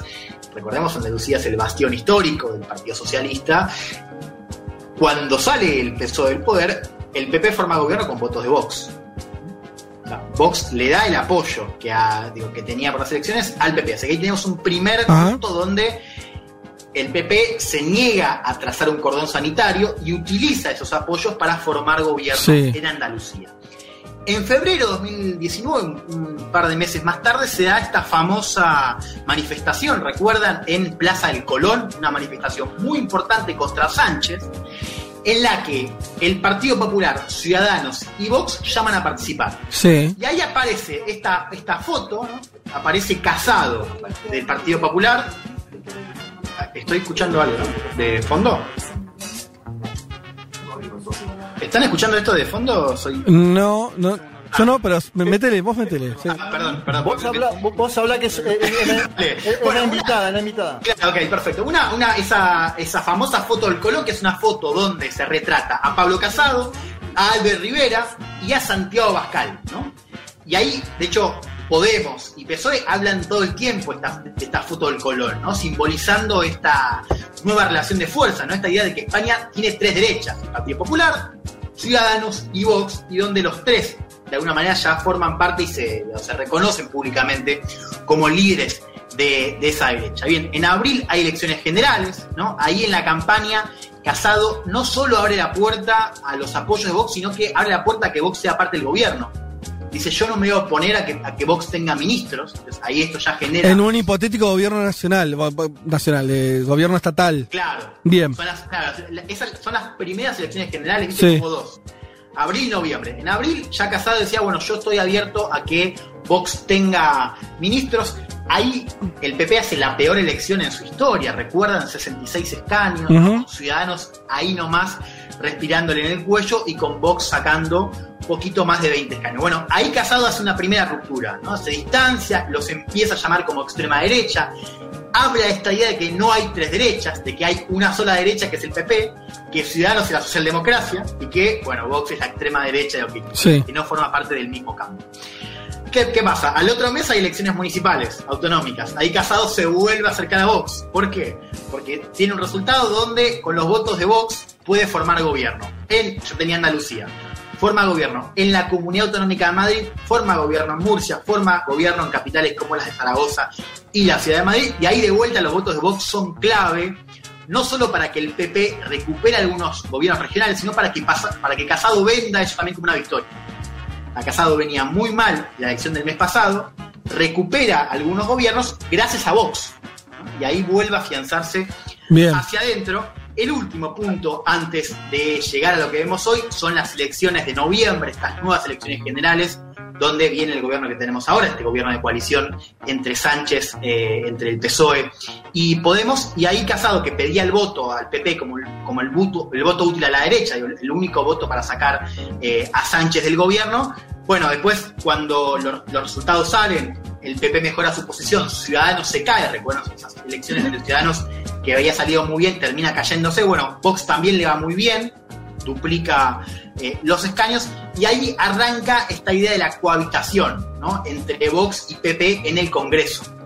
O sea, Casado rechaza públicamente la idea de tejer un cordón sanitario, lo vuelve a decir, ¿no? y empiezan a dialogar en el Congreso sumado al diálogo que ya tenían en las comunidades autonómicas y en los gobiernos donde Vox había apoyado el- los gobiernos del eh, Partido Popular. Y así llegamos ¿no? a este punto de inflexión eh, en el vínculo con este discurso que escuchamos. Quiero que escuchemos a Pablo Iglesias, ¿no? pensando un poco en este recorrido que yo hice. Sí.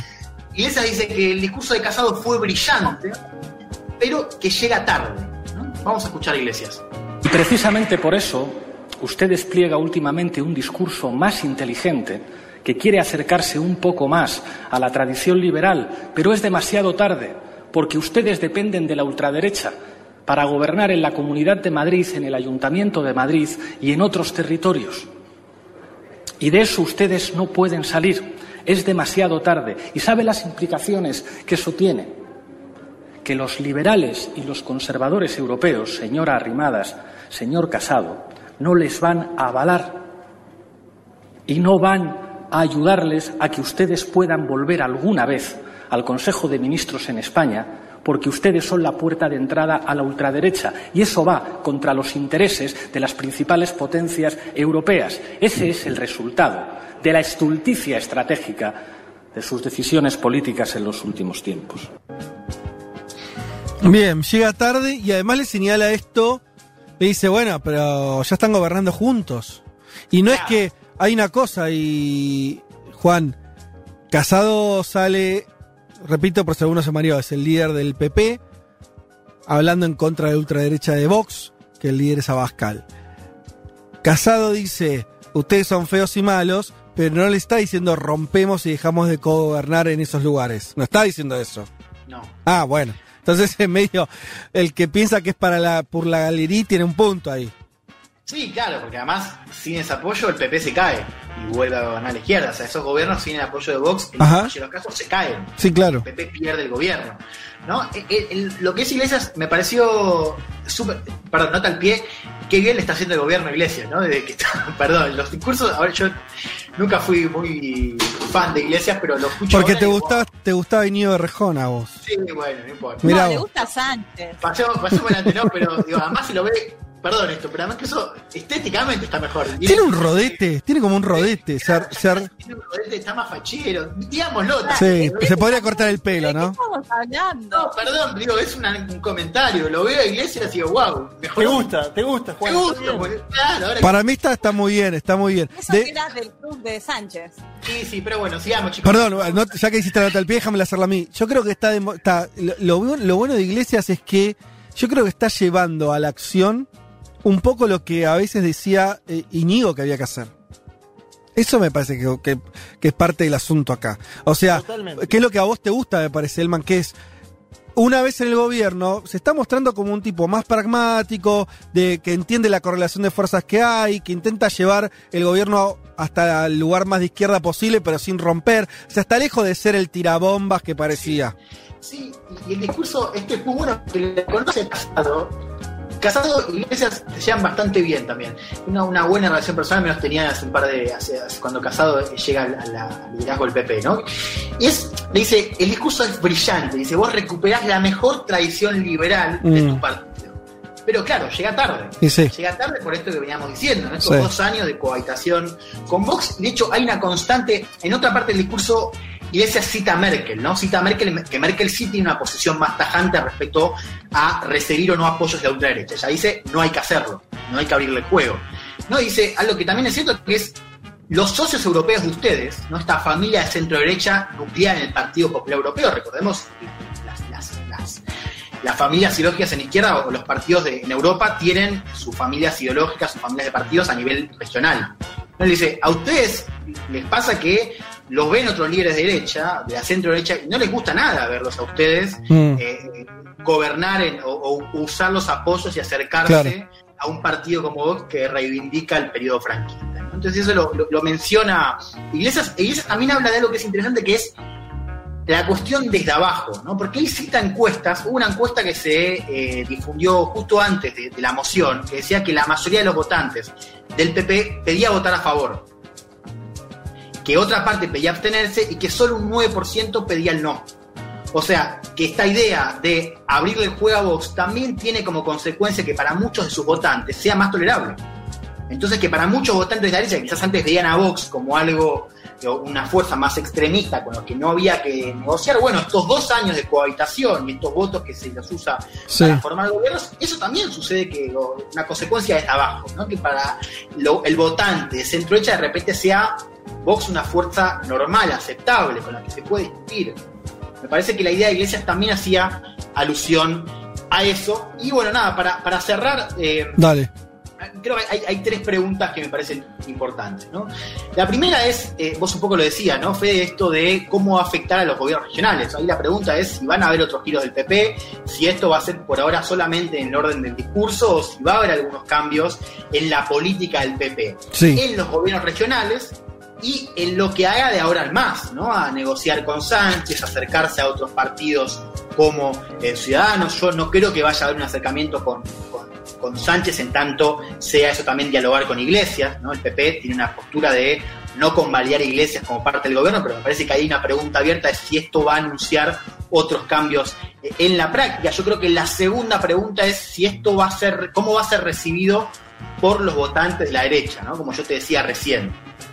¿eh? Si, si efectivamente va, va a haber un cambio desde abajo, ¿no? si los votantes del PP, que Claro. están de acuerdo con que se negocie con Vox, van a tomar una postura crítica con el no de Casado, o si van a aceptar ¿no? esta distancia eh, con Vox. La tercera pregunta que me parece importante es si, bueno, estamos en presencia del inicio de un cordón sanitario, hay que ver si esto es tarde o no, pero Eso es, el cordón sanitario, sanitario es cuando todas las fuerzas políticas aíslan a una, en este caso a Vox. Y dicen, vos estás afuera de el pacto democrático, por decirlo de una manera, no hacemos acuerdos con vos.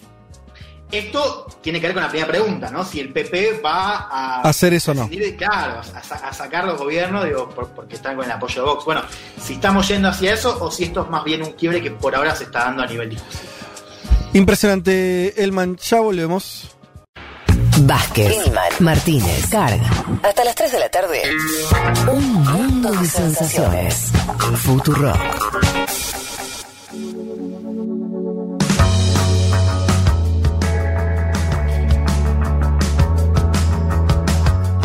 Les comentábamos al inicio de este programa que uno de los temas que queríamos tratar era lo que está sucediendo ahora mismo en el hermano Chile, donde están allí votando en una elección trascendental, histórica, clave para el futuro de ese país, porque están decidiendo nada más y nada menos si cambian su constitución, la constitución redactada en su momento por el gobierno militar de Pinochet.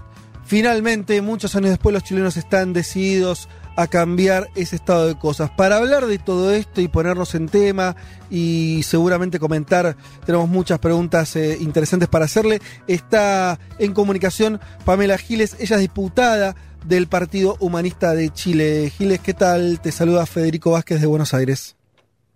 Los saludo yo también con mucho cariño, queridos amigos argentinos. Antes que nada, te pedimos disculpas por eh, unos, tuvimos unos minutos de, retraso, pero bueno, ya estamos en comunicación. Te agradecemos que nos atiendas justamente en este día. Es un día, eh, por supuesto, para ustedes trascendental, pero nos parecía interesante que nos cuenten de primera mano eh, cómo estaba sucediendo. Arranquemos por ahí, cómo está la jornada eh, electoral en Chile. Bueno, lo primero que habría que decir es que hay una eh, masiva, muy masiva presencia en los locales de votación, aún en pandemia y con todos los problemas que esto significa. Eh, hay una primera pregunta que existía respecto a este proceso y Mm. era si iba a tener una participación masiva, sobre todo considerando que en los últimos procesos electorales que hubo en Chile hubo una abstención de más del 50%. Y Claro. entonces una de las primeras cuestiones que se ponían eh, en, en duda era la participación que iba a tener este, este evento y podríamos decir ya a estas horas que hay una hay un interés por participar que es eh, muy notable. Eh, y está, se está hablando, escuché decirte en alguna entrevista que la expectativa, no sé si eso se está se estaría confirmando, debe ser temprano para saberlo, pero la expectativa la sienten ustedes en que estaría eh, el, en la aprobación a la reforma constitucional arriba del 70%, ¿esto sigue siendo así? Sigue siendo el pronóstico por el que yo me juego. Eh, y me parece que los hechos en la calle van reafirmando que eso podría ser así. porque hay que decir respecto de la introducción que ustedes hacen, que en lo explícito se trata de una consulta, de un plebiscito, respecto de si queremos o no una nueva constitución, es decir, si queremos que se termine la constitución impuesta a sangre y fuego por Pinochet. Sin embargo, hay algunas, eh, algunos otros contenidos que son relevantes en lo implícito. Eh, claro, ¿a qué te referís? Me refiero concretamente a que, en mi opinión, lo que la- los chilenos están hoy yendo a votar es el rechazo al gobierno de Piñera, el rechazo al modelo neoliberal que representa Piñera eh, y el rechazo además al conjunto, a toda la clase política que es percibida por los chilenos como corrupta y que le ha fallado el país. Es decir, eh, de alguna manera, en mi opinión, eh, lo que hoy vamos a presenciar en Chile es el traslado de este etos nómade que se sitúa en la Plaza Dignidad, donde comienzan las grandes manifestaciones desde el 18 de octubre del año pasado hasta hoy, se trasladan a disputar una lonja de institucionalidad eh, a través de esta elección. Ok. Eh, y también lo otro que se está votando eh, tiene que ver con efectivamente si va a ser una constituyente puramente elegida eh, para ese fin o va a ser un mix entre diputados existentes y eh, nuevos constituyentes, ¿no? Ahí también pareciera, según las encuestas, en que hay una mayoría clara eh, de, de hacer una constituyente pura. ¿Esto sería así? Hay que explicar allí, si me lo permite, Sí. que este proceso que hoy tiene un hito en este plebiscito se inicia el 18 de octubre pasado cuando los jóvenes, los muy jóvenes, los estudiantes secundarios, empiezan a saltar los torniquetes del metro en Santiago, empiezan a evadir eh, el, el pago del metro y eso desencadena una movilización social que no se ha detenido a pesar de la pandemia y que llega a tener dos millones de personas en la calle. Eh, frente a esto, la clase política, que es la impugnada en su totalidad, partiendo por Piñera, pero la clase política en su totalidad, intenta encajonar este, este proceso, esta rebelión, esta revuelta popular, e impone de alguna manera estas dos preguntas en este plebiscito, que no son eh, centralmente las que el pueblo se plantea. Lo que el pueblo exige en las calles, multitudinariamente, es la salida de Piñera del gobierno, la salida de todos los políticos del Congreso y que se renueve el Congreso con la participación del pueblo eh, y con personas que verdaderamente los representen en sus intereses de cambiar el país. Sin embargo, la, la- la clase política logra eh, imponer un proceso plebiscitario en que las preguntas son si queremos o no una nueva constitución y si queremos que esa constitución la haga una parte del Congreso o en su totalidad personas electas. Eh, Esta segunda pregunta, efectivamente, yo creo que va a ser respondida mayoritariamente, muy multitudinariamente, porque se quiere una convención constitu- constituyente nueva, completamente electa, eh, pero eso todavía deja pendiente la tarea de que quienes sean electos sean representantes genuinos del pueblo, es decir, que haya lo que la gente en realidad quería y exigía en las, en las calles, que es eh, una asamblea constituyente. Claro. Pamela Leticia Martínez te saluda, ¿cómo estás? Hola, Eh, Leticia. Siempre planteamos, bueno, por un lado esto del modelo ne- neoliberal que eh, heredan de la dictadura de Pinochet, pero por otro lado siempre hay una cuestión bastante simbólica, diría yo. Muchas veces lo comparamos por ahí con lo que pasa en la Argentina. Acá, si bien seguramente hay gente que apoya a Videla o la dictadura, hay una condena social y hubo eh, justicia también a represores que esa condena social no permite ni siquiera que alguien quizás lo diga de manera pública. En Chile eso no pasa. En Chile, en el propio Congreso, los propios dirigentes políticos eh, avalan o reivindican justamente al dictador Pinochet. ¿Crees que eh, si se aprueba finalmente, bueno, todas las encuestas lo dan, mayoría de el apruebo y la convención constituyente, se termina justamente con ese legado de la dictadura de Pinochet? Y te lo pregunto además a vos, quien también fuiste víctima de la dictadura de Augusto Pinochet. Sí, Leticia, es, es interesante lo que planteas porque yo creo que eso está en el centro del interés de esta disputa eh, que, insisto, que existe en este momento en Chile, que es respecto de eh, la deslegitimidad de toda la clase política en su conjunto, eh, entre otras cosas por lo que tú indicas.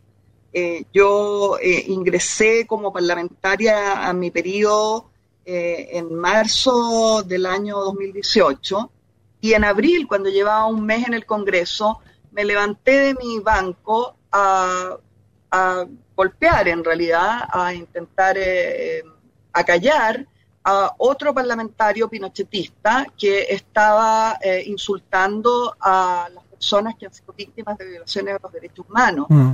en un hecho que fue, que fue considerado muy especial, porque efectivamente dentro del Congreso los pinochetistas han seguido defendiendo el legado de Pinochet sin que nadie se levante de su banco a, a tener una actitud como la que en ese momento tuve yo. Entonces, efectivamente, este, este acto eleccionario, este plebiscito de hoy, nos ha costado 40 muertos, muertos en las calles, eh, exigiendo que haya un cambio en Chile, eh, 400 personas que han perdido uno de sus ojos o ambos ojos, porque la estrategia de la policía militarizada en Chile ha sido dispararle a la cara a los manifestantes.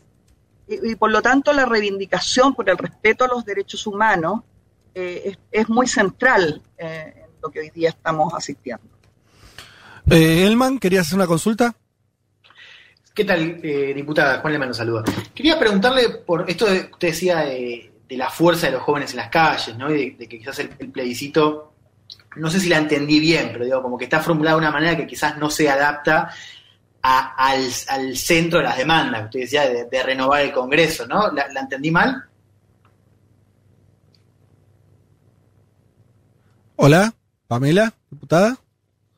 Ah, se nos cayó, me parece. A ver, ¿ahí nos escucha? Ah, tuvimos algún problema con, con la comunicación. Estábamos hablando con... Algo que permita nada conservar sus privilegios.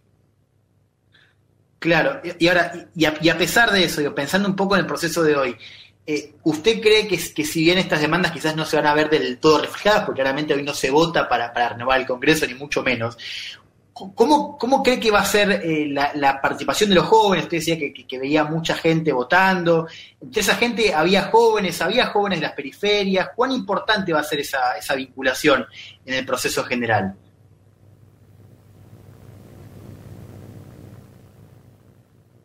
Eh, mira, te lo, te, lo puedo reflejar en mi propia experiencia. Yo fui a votar esta mañana temprano a una de las comunas que yo represento como diputada. Es la comuna una de las comunas más pobres de Chile.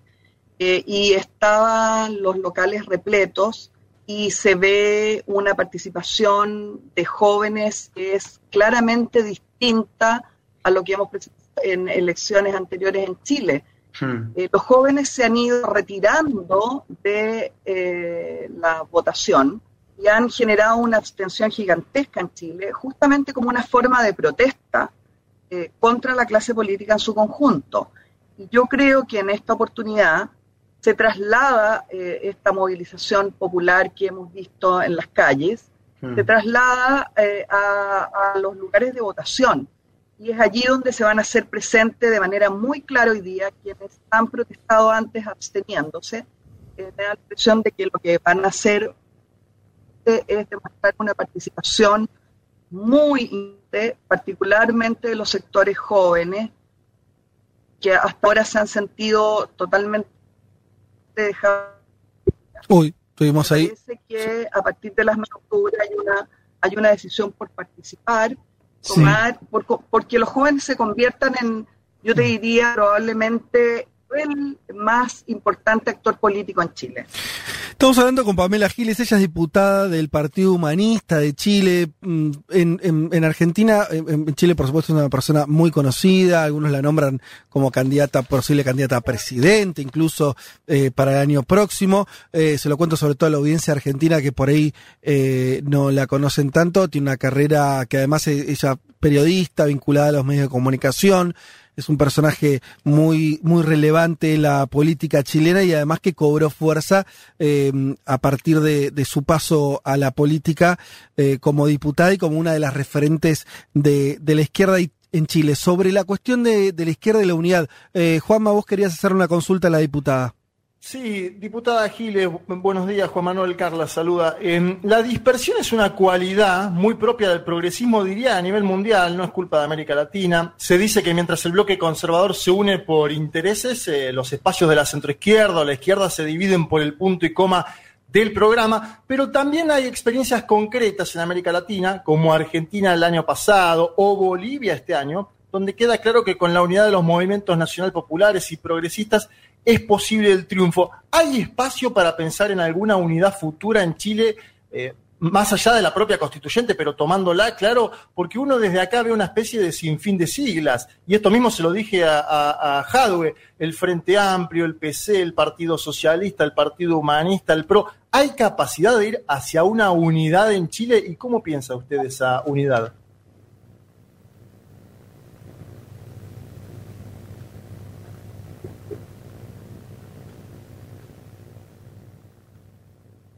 En mi opinión, hay esa posibilidad solo y en tanto cuanto siga existiendo y creciendo la presión, eh, porque la clase política, como les he relatado en esta conversación, toda, completa, de tíos obreros tradicionales, pasando por aquellos que son de izquierda, de oposición al gobierno actual y, por supuesto, la derecha, eh, tienen eh, poco interés de escuchar las demandas de la gente y hasta ahora se han dedicado más bien a construir acuerdos espurios, espaldas a la ciudadanía, para intentar conservar sus privilegios eh, y, no, y no salir del poder, que es lo que está exigiendo la gente.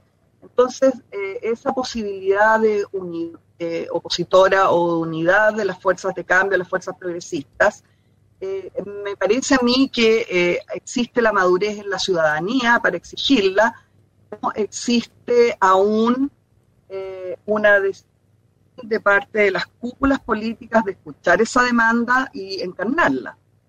Mm. Eh, claro, está, está ese, ese, ese problema. Eh, volvemos a repetir, estamos con un problema de, de- de delay, pero pudimos, pudimos, este, pudimos escuchar con claridad eh, lo que nos contaba Pamela Giles, diputada del Partido Humanista de Chile. Reiteramos, hoy Chile está votando, Chile está ante una crucijada histórica. Desde acá, desde Argentina, queremos saludarlos, saludarla a la diputada y, eh, bueno, eh, veremos cómo ocurre la jornada, pero creemos que Chile está dando un paso en términos democráticos más allá de cómo salga la votación, ¿no? No sé si nos está escuchando. Bien, eh, bueno, saludamos entonces este, a, la, a la diputada eh, Pamela Giles. Eh, tuvimos algún problema con, con la conexión, a veces pasa eso que hay un, hay un delay largo, eh, eh, pero bueno, nada, pudimos hacer la nota eh, y, mm, y creo que fue interesante en términos de eh, comentarnos básicamente me quedo con esto, me quedo con eh, una, una votación que obviamente va a ser histórica, lo que nos dijo sobre eh, un, un proceso que además empieza hoy, pero va a ser largo. ¿no? Eh, donde también se juega mucho esto que hacía referencia a ella a el factor de la movilización social que dio origen y apertura a este proceso, lo que le preguntaba a Leti sobre la permanencia imag- del, del imaginario pinochetista que todavía sigue dando vueltas en la sociedad, la diputada agregaba que incluso hoy en el Congreso eh, ella tiene que discutir con otros diputados sobre la dictadura, algo que, bueno, De nunca hecho, se sabe, pero el Congreso pero argentino, ya ahí ter- termino, Leti, pero el Congreso argentino esto es, esto es cosa del, del pasado, ¿no? Salvo algún que otro exabrupto demasiada, eh, demasiado este, mm, ocasional. Eh, y anotaba también la cuestión de la unidad de la izquierda. Quiero decir, me parece que eran los temas que por los que atravesamos eh, la conversación.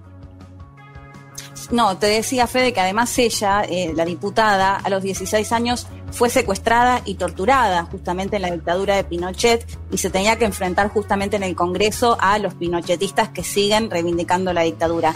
Y por otro lado, ella también fue como la cara muy visible para quienes por ahí no la reconocen, la de la capa rosa y conocida como la abuela cuando se votó para sacar el 10% en las AFP, que ahora la semana que viene se va a tratar un Mm. segundo, una segunda posible retiro del 10%. Sí, te- yo hago mía la, la, la, la consulta de Juanma y lo convierto en, en, en una preocupación de cara al futuro. Las elecciones, eh, lo decíamos Sí. en la apertura, las elecciones que vas van a generar eh, que van a dibujar realmente el mapa político e ideológico de Chile van a ser probablemente no las de hoy, sino las de abril del año que viene cuando se voten a los constituyentes. Guarda el hilo, porque hoy la noticia va a ser que una gran mayoría de chilenos quiere una nueva constitución. Genial. Cuando se vote quiénes van a escribir esa constitución, si existe un bloque de derecha unificado como muy probablemente ocurra y existe un bloque de izquierdas completamente diezmado, con hoy por hoy, para darles idea, los porcentajes a candidatos a presidente en Chile, ¿eh? ni siquiera para la constituyente, a presidente están en los candidatos tienen 8, 7, 12, 10, esas son las cifras, el nivel de dispersión. Si eso se manifiesta de esa manera, van a, van a tener un bloque muy fuerte que puede alcanzar 40%, 45% y demás, de la derecha muy cohesionada y una, y una izquierda eh, fragmentada, eso no te garantiza una constitución progresista, ni mucho menos. Eso Y me parece que es un, dilema importante, sí. Fede, no, no, no pueden contestar el tema. Es increíble, es evidente. Dicen que la calle se los pide, pero no pueden contestar el tema. No lo contestó Hadwe, no la Sí. contestó ella, no lo contesta Marco de que Es que- con quien hablamos tantas veces. Es, es tremendo, ¿eh? No sé qué opina Leti, Juan, eh, Elman, me refiero. a Lo que mi opinión es que estas cosas no se resuelven con voluntarismo. O sea, esa queda muy bien en política decir nos tenemos que juntar a una mesa, eso no, no, nunca sirve de nada, eso, eso expresa una voluntad vacía en general. Las cosas se ordenan o por liderazgos o por realidades. O sea, Chile hoy tiene una reforma porque hubo gente en la calle, si no, no había reforma. Y pero la Entonces, no hubo- no- La calle pide unidad, ¿eh? Sí, no, no, no, no, está bien, pero la unidad después la tienen que hacer dirigentes. Quiero decir, si no hay un Sí, dirigente, claro. si la, si la Sí, calle... Hay mezquindad, hay mezquindad de los dirigentes, me queda muy claro. Sí, eso. y hay paridad, te diría, Juanma. A mí lo que me parece es que no hay, mientras no haya un liderazgo que sobresalga, si Jadwe, por poner un nombre u otro, tuviera 25 puntos de, de- de- de intención de voto y le sacara 20 al resto, se termina un poco el debate. No lo hay eso también. No hay, no hay. El tema es, o sea, dos cosas. Por un lado, lo de Jadwe, que él, lo decíamos, mide muy bien, pero está al lado de el alcalde Lavín, de derecha, y muy cerquita, o sea, quienes le siguen son todos de derecha, incluso está José Antonio Cast ahí muy cerca. Digo, si realmente la izquierda no se une, los primeros candidatos o los candidatos que más miden son de la derecha.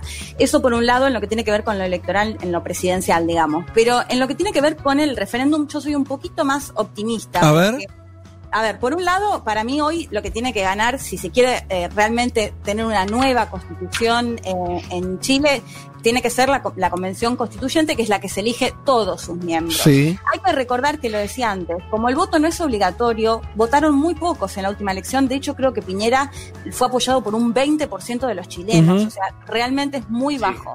25. Entonces, era eh, un 20 y pico. Si se elige una convención eh, constituyente y se eligen esos miembros, bueno, me parece que ahí puede cambiar. La situación es ¿Por qué? si es la convención ¿Pero por qué, Leti?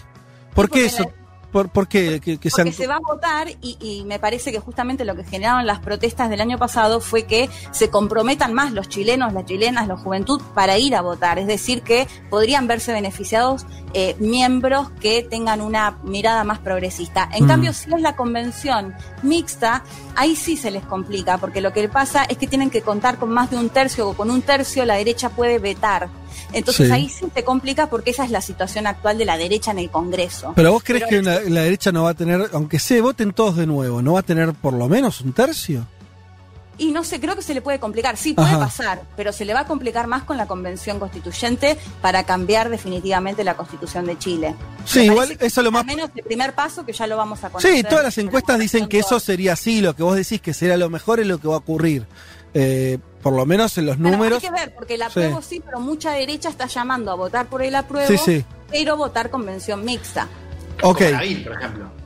Claro, exacto. Vieron como que el apruebo no iba, que el apruebo iba a ganar, entonces empezaron Claro. a llamar a que se vote por el apruebo, pero convención mixta. Sí, lo mismo puede pasar en abril, que con la convención constitucional la derecha también haga una buena votación. Yo no descarto Sí, ese escenario. también, también. Y, sería, y, y por eso me preocupa mucho que las calles estén marcando un escenario a los dirigentes y que los dirigentes estén eh, desunidos. Yo ahí, ahí, ahí disiento un poco, porque la verdad es que las calles piden unidad, pero también pide que se vayan todos. Entonces, vos sos un dirigente de izquierda que está presente en el Congreso. eh, Es difícil responder a- ante esa demanda. Pues esa demanda no es únanse todos, es que se, o sea, es una nueva política. Hay mucha Eh, gente de izquierda que, sí. claro, tiene una larga tradición de favorecer o, de- o ser parte de esa dispersión que vos bien describís, pero es difícil pararte cuando el reclamo es que se vayan todos. Miren, eh, todo. Pre- preparando la entrevista para, eh, para Giles, yo estaba revisando unas entrevistas que hacía ella hace mucho tiempo. Justamente hablaban de esto bastante y llamaba mucho la atención eh, que ella misma decía algo que es cierto y que se compraba con los números, que por ejemplo, eh, hoy se está hablando, todo, todos están hablando de Daniel Jadwe, eh, el que entrevistamos hace unas semanas acá, eh, que mm, eh, es el alcalde, uno de los con- que tiene mayor imagen positiva, según la encuesta tiene entre 8 y 12% de intención de voto a presidente, es como la nueva figura de la izquierda, eh, y al mismo tiempo ella decía, bueno, hace un año o dos, eh, Beatriz Sánchez ocupaba ese lugar. Claro, Hoy Beatriz Sánchez no 20 existe en las encuestas. Entonces, a lo- 20 puntos. Dos puntos, tiene algo así, ¿no? No, Eh, no, sí, pero en su momento sacó 20. Claro. Por eso digo que por, por ahí lo de Hadwe también es 8 puntos, no, no nos dice mucho eso, ¿ah? No, y de vuelta, hace un año y dos esto no estaba en el horizonte de nadie, ni de la derecha ni de la izquierda, con lo cual digo, también hay una variable del tiempo que es verdad, hay elecciones el año que viene, a fin de año que viene, pero también hay algo, habría que darle un poco más de tiempo también a ese campo, me parece. Sí, lo que pasa es que no tienen mucho tiempo. O sea, abril está acá nomás. Es verdad, vos decís, bueno, yo, mira, lo que sí creo una última cosa, así como creo que la calle, digo, la calle, la, situación de calle, la movilización, prefiguran escenarios como es el de la reforma. Volviendo a lo que planteaba Leti, sin, sin esos jóvenes en la calle no tendríamos eh, una nueva constitución, por supuesto, en Chile. Eh, también creo que las votaciones configuran escenarios. Quiere decir, a partir de mañana, cuando deje de ser una encuesta y sea que la mayoría de los chilenos quieren una nueva constitución, y si efectivamente quieren una constitución a partir de una constituyente, eh, tal vez eso modifique, empiece a modificar el programa que hay hoy. Y se empiecen a perfilar. Ahora, si vos tomas lo que pasa hoy, parece un 2001 argentino. Sí. Y ustedes recuerden lo que pasó después de la, primera, de, la, de la elección que hubo en la Argentina en el 2001. Una dispersión del voto fenomenal. Pero bueno, tenemos peronismo acá, Fede. No, Pero, incluso con peronismo. ¿Por qué decís abril? no? Yo lo que no entiendo es por qué, por qué decís abril. Abril como... como Y ahí se, van a votar. votaciones locales y se hacen las votaciones Se vota para la los convención. miembros que van a ser Claro. la convención. Claro, bueno, por Clave. eso yo pregunto, o sea, ¿por qué tiene que haber unidad de la izquierda en los partidos ahí? Si esto, quizás es una, una pregunta naif, pero pero si este, este proceso no se explica o se explica mayoritariamente por la fuerza desde abajo. Sí. Claro. Desbordó a la política de izquierda a derecha, ¿por qué no puede seguir desde abajo? O sea, ¿por Eso qué es lo Pero que ¿cómo yo sigue planteaba. desde abajo? Eso es lo que, es lo que- es lo que yo planteaba. Que digo que me Sí. parece que si van a votar, esta gran mayoría que está saliendo a las calles puede hacerlo por miembros que tengan una mirada más progresista, digo, para la convención. No, la elección es en noviembre. Digo, La elección presidencial. Sí, Claro, por eso. hay, hay No, no, elección pero- local en abril y hay que son las elecciones que se retrasaron por la pandemia y además la elección de los miembros que van a formar parte de la Claro. convención. Por eso digo que, que yo no sé si está, si está tan cerca el- digo, esto de, de- de la unidad de izquierda de cara a la votación de abril. La vaya apurado. el- el- pero Juan, el miedo que yo tengo, el miedo, la, la- la- eh, la lectura es, si, si la izquierda lleva muy fragmentada a la votación por, la, por los convencionales constituyentes, y es, la dispersión de voto además hace, en general hace, hace que ese voto sea, sea menor, que tu impacto sea menor. Si vos además llegás con un con siete, no sé, siete bloques, cinco bloques, cuatro bloques distintos a discutir una constitución y del otro lado tenés una derecha compacta que sigue la, que, que sigue un liderazgo, que sigue. Vos vas, no, no creo que tengas una constitución muy progresista, ¿eh? Me parece a mí. Por ahí me equivoco, pero yo no veo que, que eso llegue a buen puerto, si eso pasa. Sí, hay, hay que ver también o sea, el origen de esas candidaturas. A mí Mm. me, me cuesta ver que, que las figuras que se propongan como constituciones y que tengan, que, tengan apoyo en los municipios sean fuerzas de la política. Me parece que Sí, de hay hecho, una fuerza. no, no pueden ser políticos en ejercicio, digamos. Bueno, ¿no? entonces, claro, por eso. Yo, yo no sé, quizás es, quizás es, es ingenuo decir, bueno, si la derecha llega unida y la izquierda fragmentada, digo, pero creo que hay que pensarlo no solamente como una cuestión de izquierda-derecha en el sentido de los partidos de izquierda y derecha. Ajá. De cara a abril. Sí. Yo pienso, ahí estoy con Leti, ¿no? Creo que hay, o sea, que hay un optimismo porque si desde abajo pasó todo esto, Sí. también, también desde abajo te puede llegar a que, a que en, la, en la- en la elección de abril haya constituyentes de la sociedad civil, por fuera de la política, que te impulsen el proceso, Sí. digo, que, que- que te, que te lleguen a una, no sé si una mayoría de dos tercios, pero bueno, digo, una, una gran cantidad de constituyentes. Está bien, yo soy, yo, yo eh, te tomo la eh, te tomo lo que me decís y lo acepto. Yo soy, yo descreo mucho de que la sociedad civil eh, así, eh, a modo germinal, eh, se junte y redacte una constitución. Para mí eso no, eso no camina. Pero bueno, No, pero, eh, pero puede ser, puede ser. Un, comentario más. O sea, votaba entre un 40 y un 50%. Súper, eh, eh, cero política en Chile y el año pasado salió más de un millón de personas a movilizarse. Me parece que esto se tiene que de alguna manera visibilizar en, en la elección de los miembros de la convención y de la, y de la constitución. Bien. Eh, bueno, y, mira, vamos a debatir mucho Chile porque además, eh, lo, ¿sabes lo que creo que pasa y, y nos pasa? Es que Chile venía muy ordenado, ¿no? Venía, o sea, uno de Chile decía, bueno, mira, en Chile las cosas son más o menos de esta manera, en Chile eh, esto se puede y esto no. Y desde hace un año todo eso se rompió y no Eh, sabemos. De pronto de Chile parece un Chile país bolivariano, eh, después parece el 2001 argentino, así que estamos medio en Bueno, bolas. ya fue, vamos, vamos en abril. ¿Eh? Ah, Sí. vamos en abril, vamos a Ya estoy en abril, tengo, sí, tengo una pena de no estar ahora. Ah, quieren ir en abril a, a Chile. No, no escucharon Vayamos a todos lados, Costa Rica, Chile, Bolivia, no, todo. no escucharon la parte de España, chicos, el toque de queda, esa parte se la saltearon. Volvimos a nuestra. Sí, bien, a, a nuestros deseos. Está muy bien. Bueno, muchísimos mensajes, muchísimos chilenos que están por acá. eh, chilenos algunos que, que nos hablan de eh, la comparte la preocupación por la falta de unidad del progresismo en Chile. Hay muchas, nos dice Carla, muchas dificultades para lograr acuerdos y construir una propuesta electoral. Eh, bien. Eh, eh, otro nos dice, se están haciendo muchos cabildos y discusiones locales. Tengo amigos que participan constantemente y, hay- y hay una forma. Por otro lado, te aclaro que no es una reforma, es una constitución totalmente nueva. No, bueno, claro, sí, el resultado va a ser una nueva constitución. Eh, Claro. re- reforma el proceso de, de- de- de construir una nueva constitución. A eso le digo reforma, no porque sea una enmienda. Eh, está claro que es una nueva constitución y eso es lo más lindo que tiene todo este proceso, ¿no? Que sal- salga como salga, pareciera, y esto se lo leí a alguno, incluso algún escéptico, decía, en el peor de los casos, de todas maneras vamos a tener una constitución que es más legítima que la que tenemos hoy Totalmente. aún no corriendo mucho los ejes, aún no siendo, este, no, no, no fundando un país completamente nuevo, va a ser mejor que lo que tenemos ahora, que es una constitución hecha, como dijo, tomando las palabras de nuestra, entrevistada Pamela Giles, a sangre y fuego, hecha la constitución que todavía hoy rige a los chilenos. Un mundo, un mundo de sensaciones. Vázquez, Carg, Martínez, Elman. Información justo antes de la invasión zombie.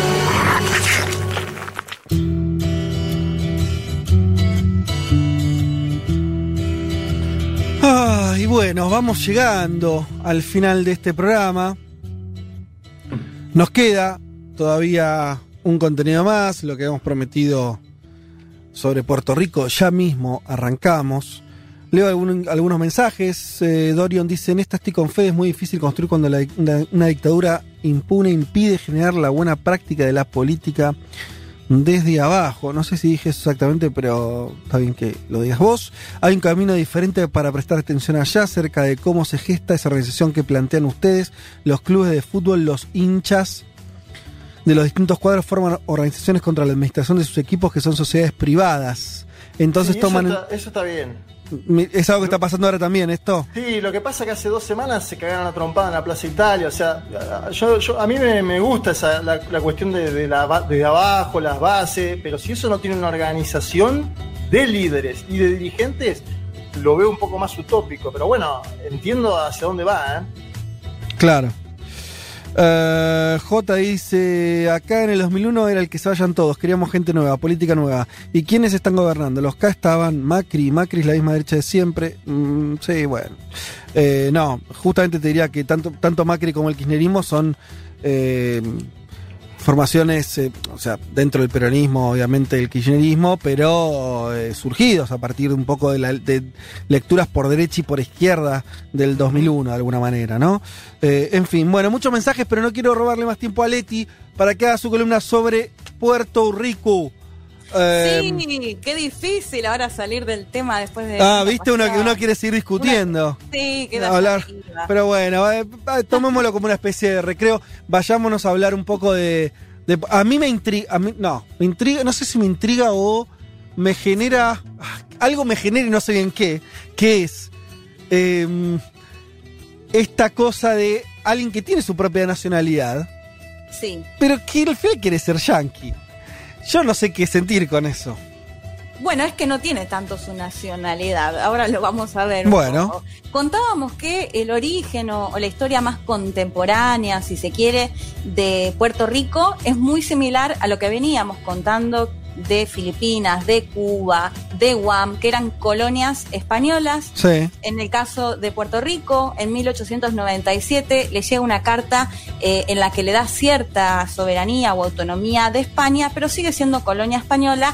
Y en 1898 se va esa guerra de la cual tanto hemos hablado, la guerra hispanoamericana, por la cual justamente España pierde definitivamente el control sobre esas colonias y queda a cargo Estados Unidos, ¿no? En el caso, bueno, en el caso de Cuba, de Filipinas, se independizaron. En el caso de Puerto Rico, siguió bajo eh, la soberanía de Estados Unidos. Estados Unidos no lo llamaba colonia, eh, hacía referencia a lo que tiene que ver con territorios incorporados y territorios no incorporados, ¿no? Incorporado puede ser eh, lo- bueno, los, los territorios como la, la- se me fue la isla de donde Ay. es Obama.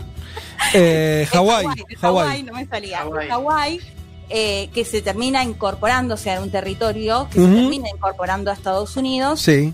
En el caso de Puerto Rico, era un territorio no incorporado, sobre todo tenía que ver con esos lugares donde había una diferencia más grande culturalmente, o bueno, lo que tiene que ver con el idioma también, ¿no? En ese contexto es que, como les decía, Estados Unidos no lo llamaba colonia, lo llamaba territorio no incorporado, y esta situación va a cambiar un poco recién cuando eh, se forma la ONU, cuando se forma el Comité de Descolonización, y ahí es que se arregla finalmente en la década de 50 el nombre de Estado Asociado de. Estados Unidos.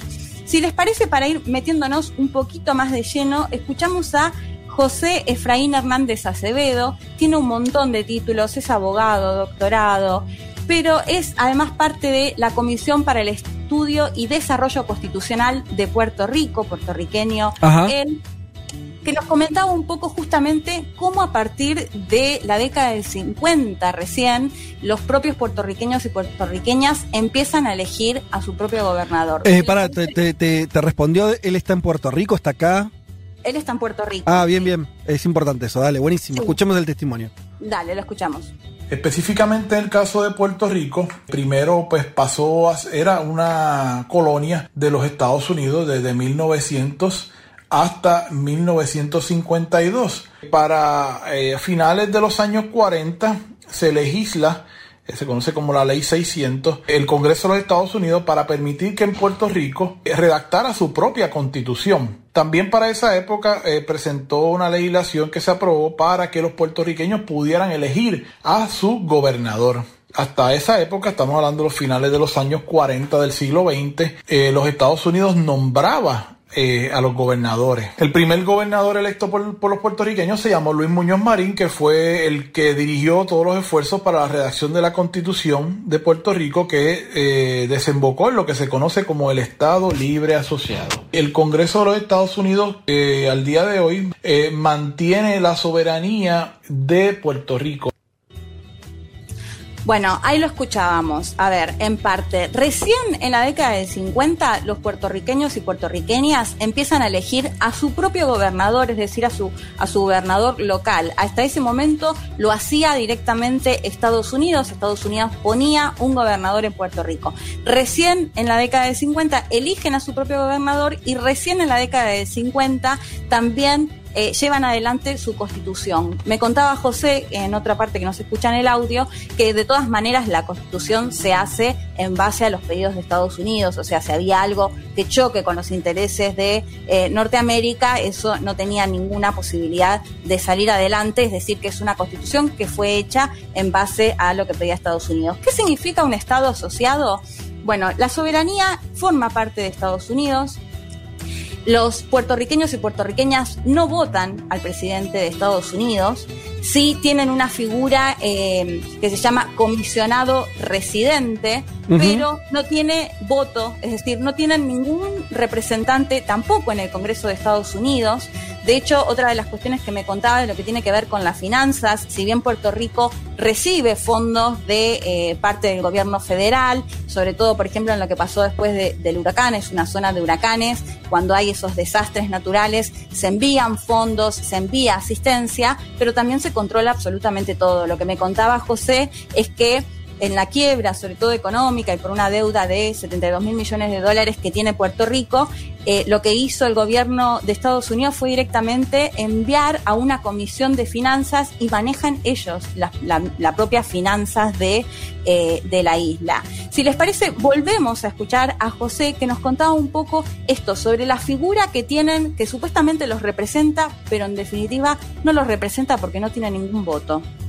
Hay que recordar que los puertorriqueños solamente ten- contamos con un comisionado residente, que es una persona que elige los puertorriqueños cada cuatro años, el próximo 3 de noviembre, la próxima elección. Y ese delegado, pues, no tiene voz ni voto, tiene voz, pero no tiene voto en, el, en la Cámara de Representantes Federal de los Estados Unidos. Así que no puede por sí mismo presentar legislación, ni, o sea, los poderes son mínimos. Los puertorriqueños no podemos votar por el presidente de los Estados Unidos, eh, no tenemos congresistas ni senadores. Puerto Rico como Estado pues tiene unos poderes muy limitados. eh, entre las limitaciones que tiene es que Puerto Rico no tiene política exterior, no tiene embajadores, no tiene cónsules y no puede llegar a tratados internacionales con ningún país. Todo eso tiene que hacerlo a través de la política exterior estadounidense y su departamento de Estado.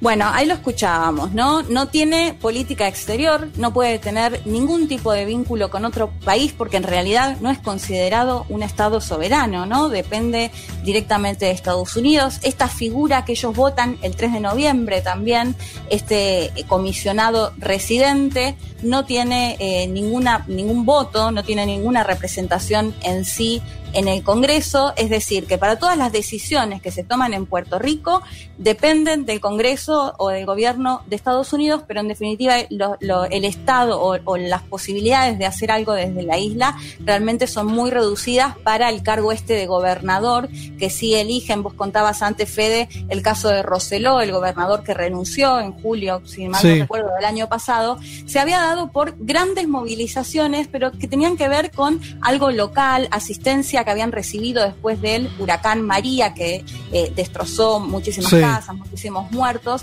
y que se habían, por un lado, se habían encontrado algunos galpones con, eh, bueno, no sé si alimentos, bebidas y demás que nunca se habían entregado y que estaban vencidas, y además se había conocido unos mensajes de él burlándose un poco Sí. de las víctimas justamente Sí. del huracán. Todo eso llevó a que pidan la renuncia de él, pero en realidad ahí en estas movilizaciones no había algo tan directo Claro. en base a esto del Estado asociado y ahora igual te voy a contar un poco porque eh, además del 3 de noviembre de elegirse esta figura de comisionado, los puertorriqueños y las puertorriqueñas van a votar en un plebiscito. Bueno, pero para, para. La pregunta es una pregunta. ¿Por qué Estados Unidos no lo incorpora como un Estado más?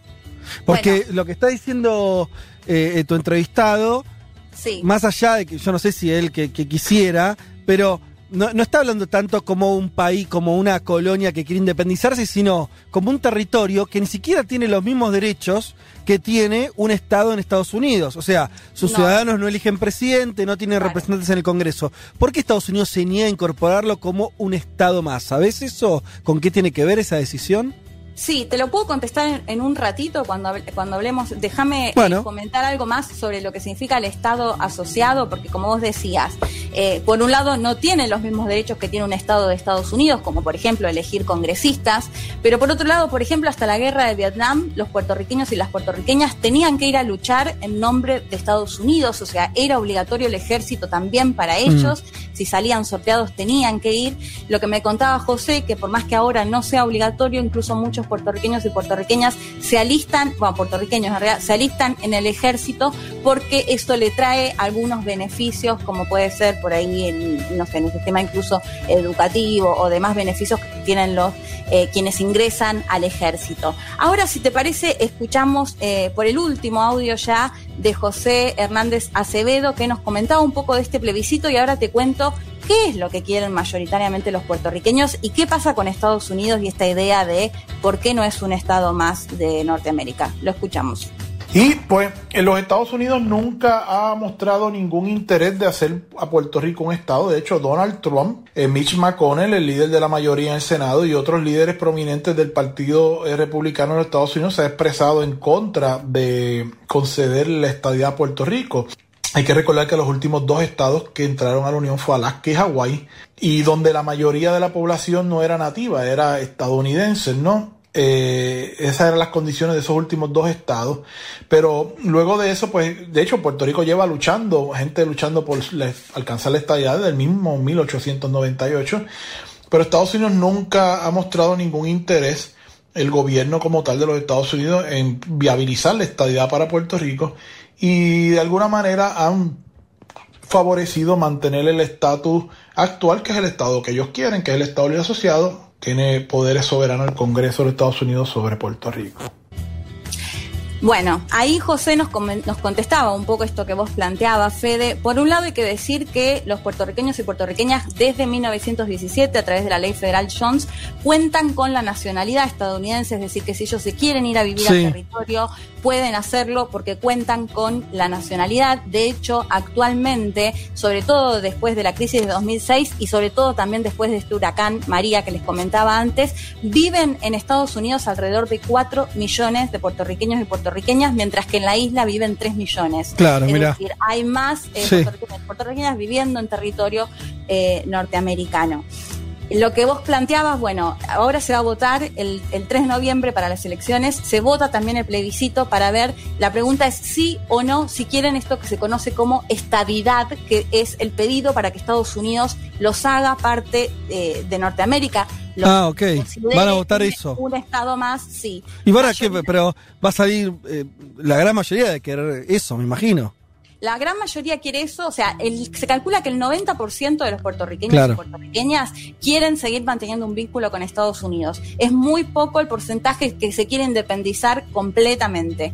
De ese 90%, mayoritariamente se cree que en el plebiscito van a, van a votar a favor de la estati- estadidad, que es justamente ser parte directamente de Estados Unidos, pero en realidad lo que pasa es que Estados Unidos, como lo decía José, nunca tuvo intenciones de eh, hacer parte a Puerto Rico, en parte porque la situación actual le conviene, digo, es un Estado asociado en que no le da esos derechos, las empresas multinacionales operan en Puerto Rico y eh, digo esos beneficios son para el gobierno estadounidense entonces no tiene ningún tipo de interés en que Puerto Rico sea parte de Estados Unidos como si eh, quieren la gran mayoría de los puertorriqueños y puertorriqueñas que tener también ya que ya que tienen todo ese control o que esa dependencia también tener ciertos privilegios Sí, derechos que lo, lo que él lo, parte. lo que él decía, eh, acordate que en los últimos estados que, o sea, los últimos territorios que adquirieron el estatus de estado eran territorios Alaska y el otro que nombró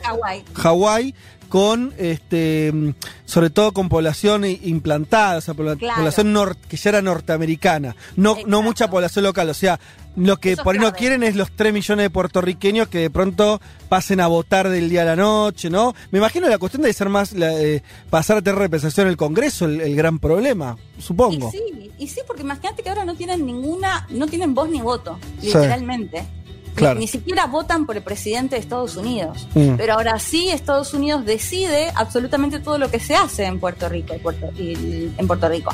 Eh, por eso la gran mayoría sí quiere seguir ese vínculo, pero lo que quiere hacer es formalmente tener los mismos derechos que cualquier otro Estado. Lógico. Por eso te decía, muy pocos, o sea, es muy mínimo el número de eh, puertorriqueños y puertorriqueñas que quieren des- eh, digamos, eh, independizarse completamente de Estados Unidos. Un dato más que les digo para los oyentes y las oyentes que les encanta tanto ver series y películas, les recomiendo, hay eh, en Netflix un documental que es muy cortito, dura un poco más de 30 minutos, que se llama After María y toca justamente el tema, bueno, particularmente de mujeres que se fueron después de- del huracán en el 2017 a Estados Unidos y la situación que tienen que atravesar, porque había un programa, el FEMA, que les daba asistencia, les daba un. iban a, hoteles, en realidad era gente que, imagínate, se habían quedado sin nada, sin casa, sin ningún tipo de, dinero ni de recurso, y en Estados Unidos eh, y tenían una asistencia a una casa. ¿Qué hace el gobierno de Donald Trump? Le saca esa asistencia y se calcula que más de 50.000 eh, puertorriqueños y puertorriqueñas están en California sin ningún tipo de eh, lugar, de hecho se los conoce como los sin techo. Les recomiendo este documental que justamente retrata o cuenta la historia de algunas de las mujeres que representan a las miles de mujeres y de hombres puertorriqueños y puertorriqueñas que atraviesan esta situación eh, de Estados Uni- en Estados Unidos. Bueno, espectacular. Y, y le fuiste, mira que lograste meter la columna casi en tiempo. ¿Viste? Iba de- mirando al No, reloj. no, impresionante, impresionante. Así que, bueno, programa eh, nutrido, ¿no? ¿Eh? Hemos pasado, hemos pasado por distintos lugares. eh, así que, bueno, como dice el presidente de Venezuela, ¡Se fue! se fue. ¡Jue, jue, jue!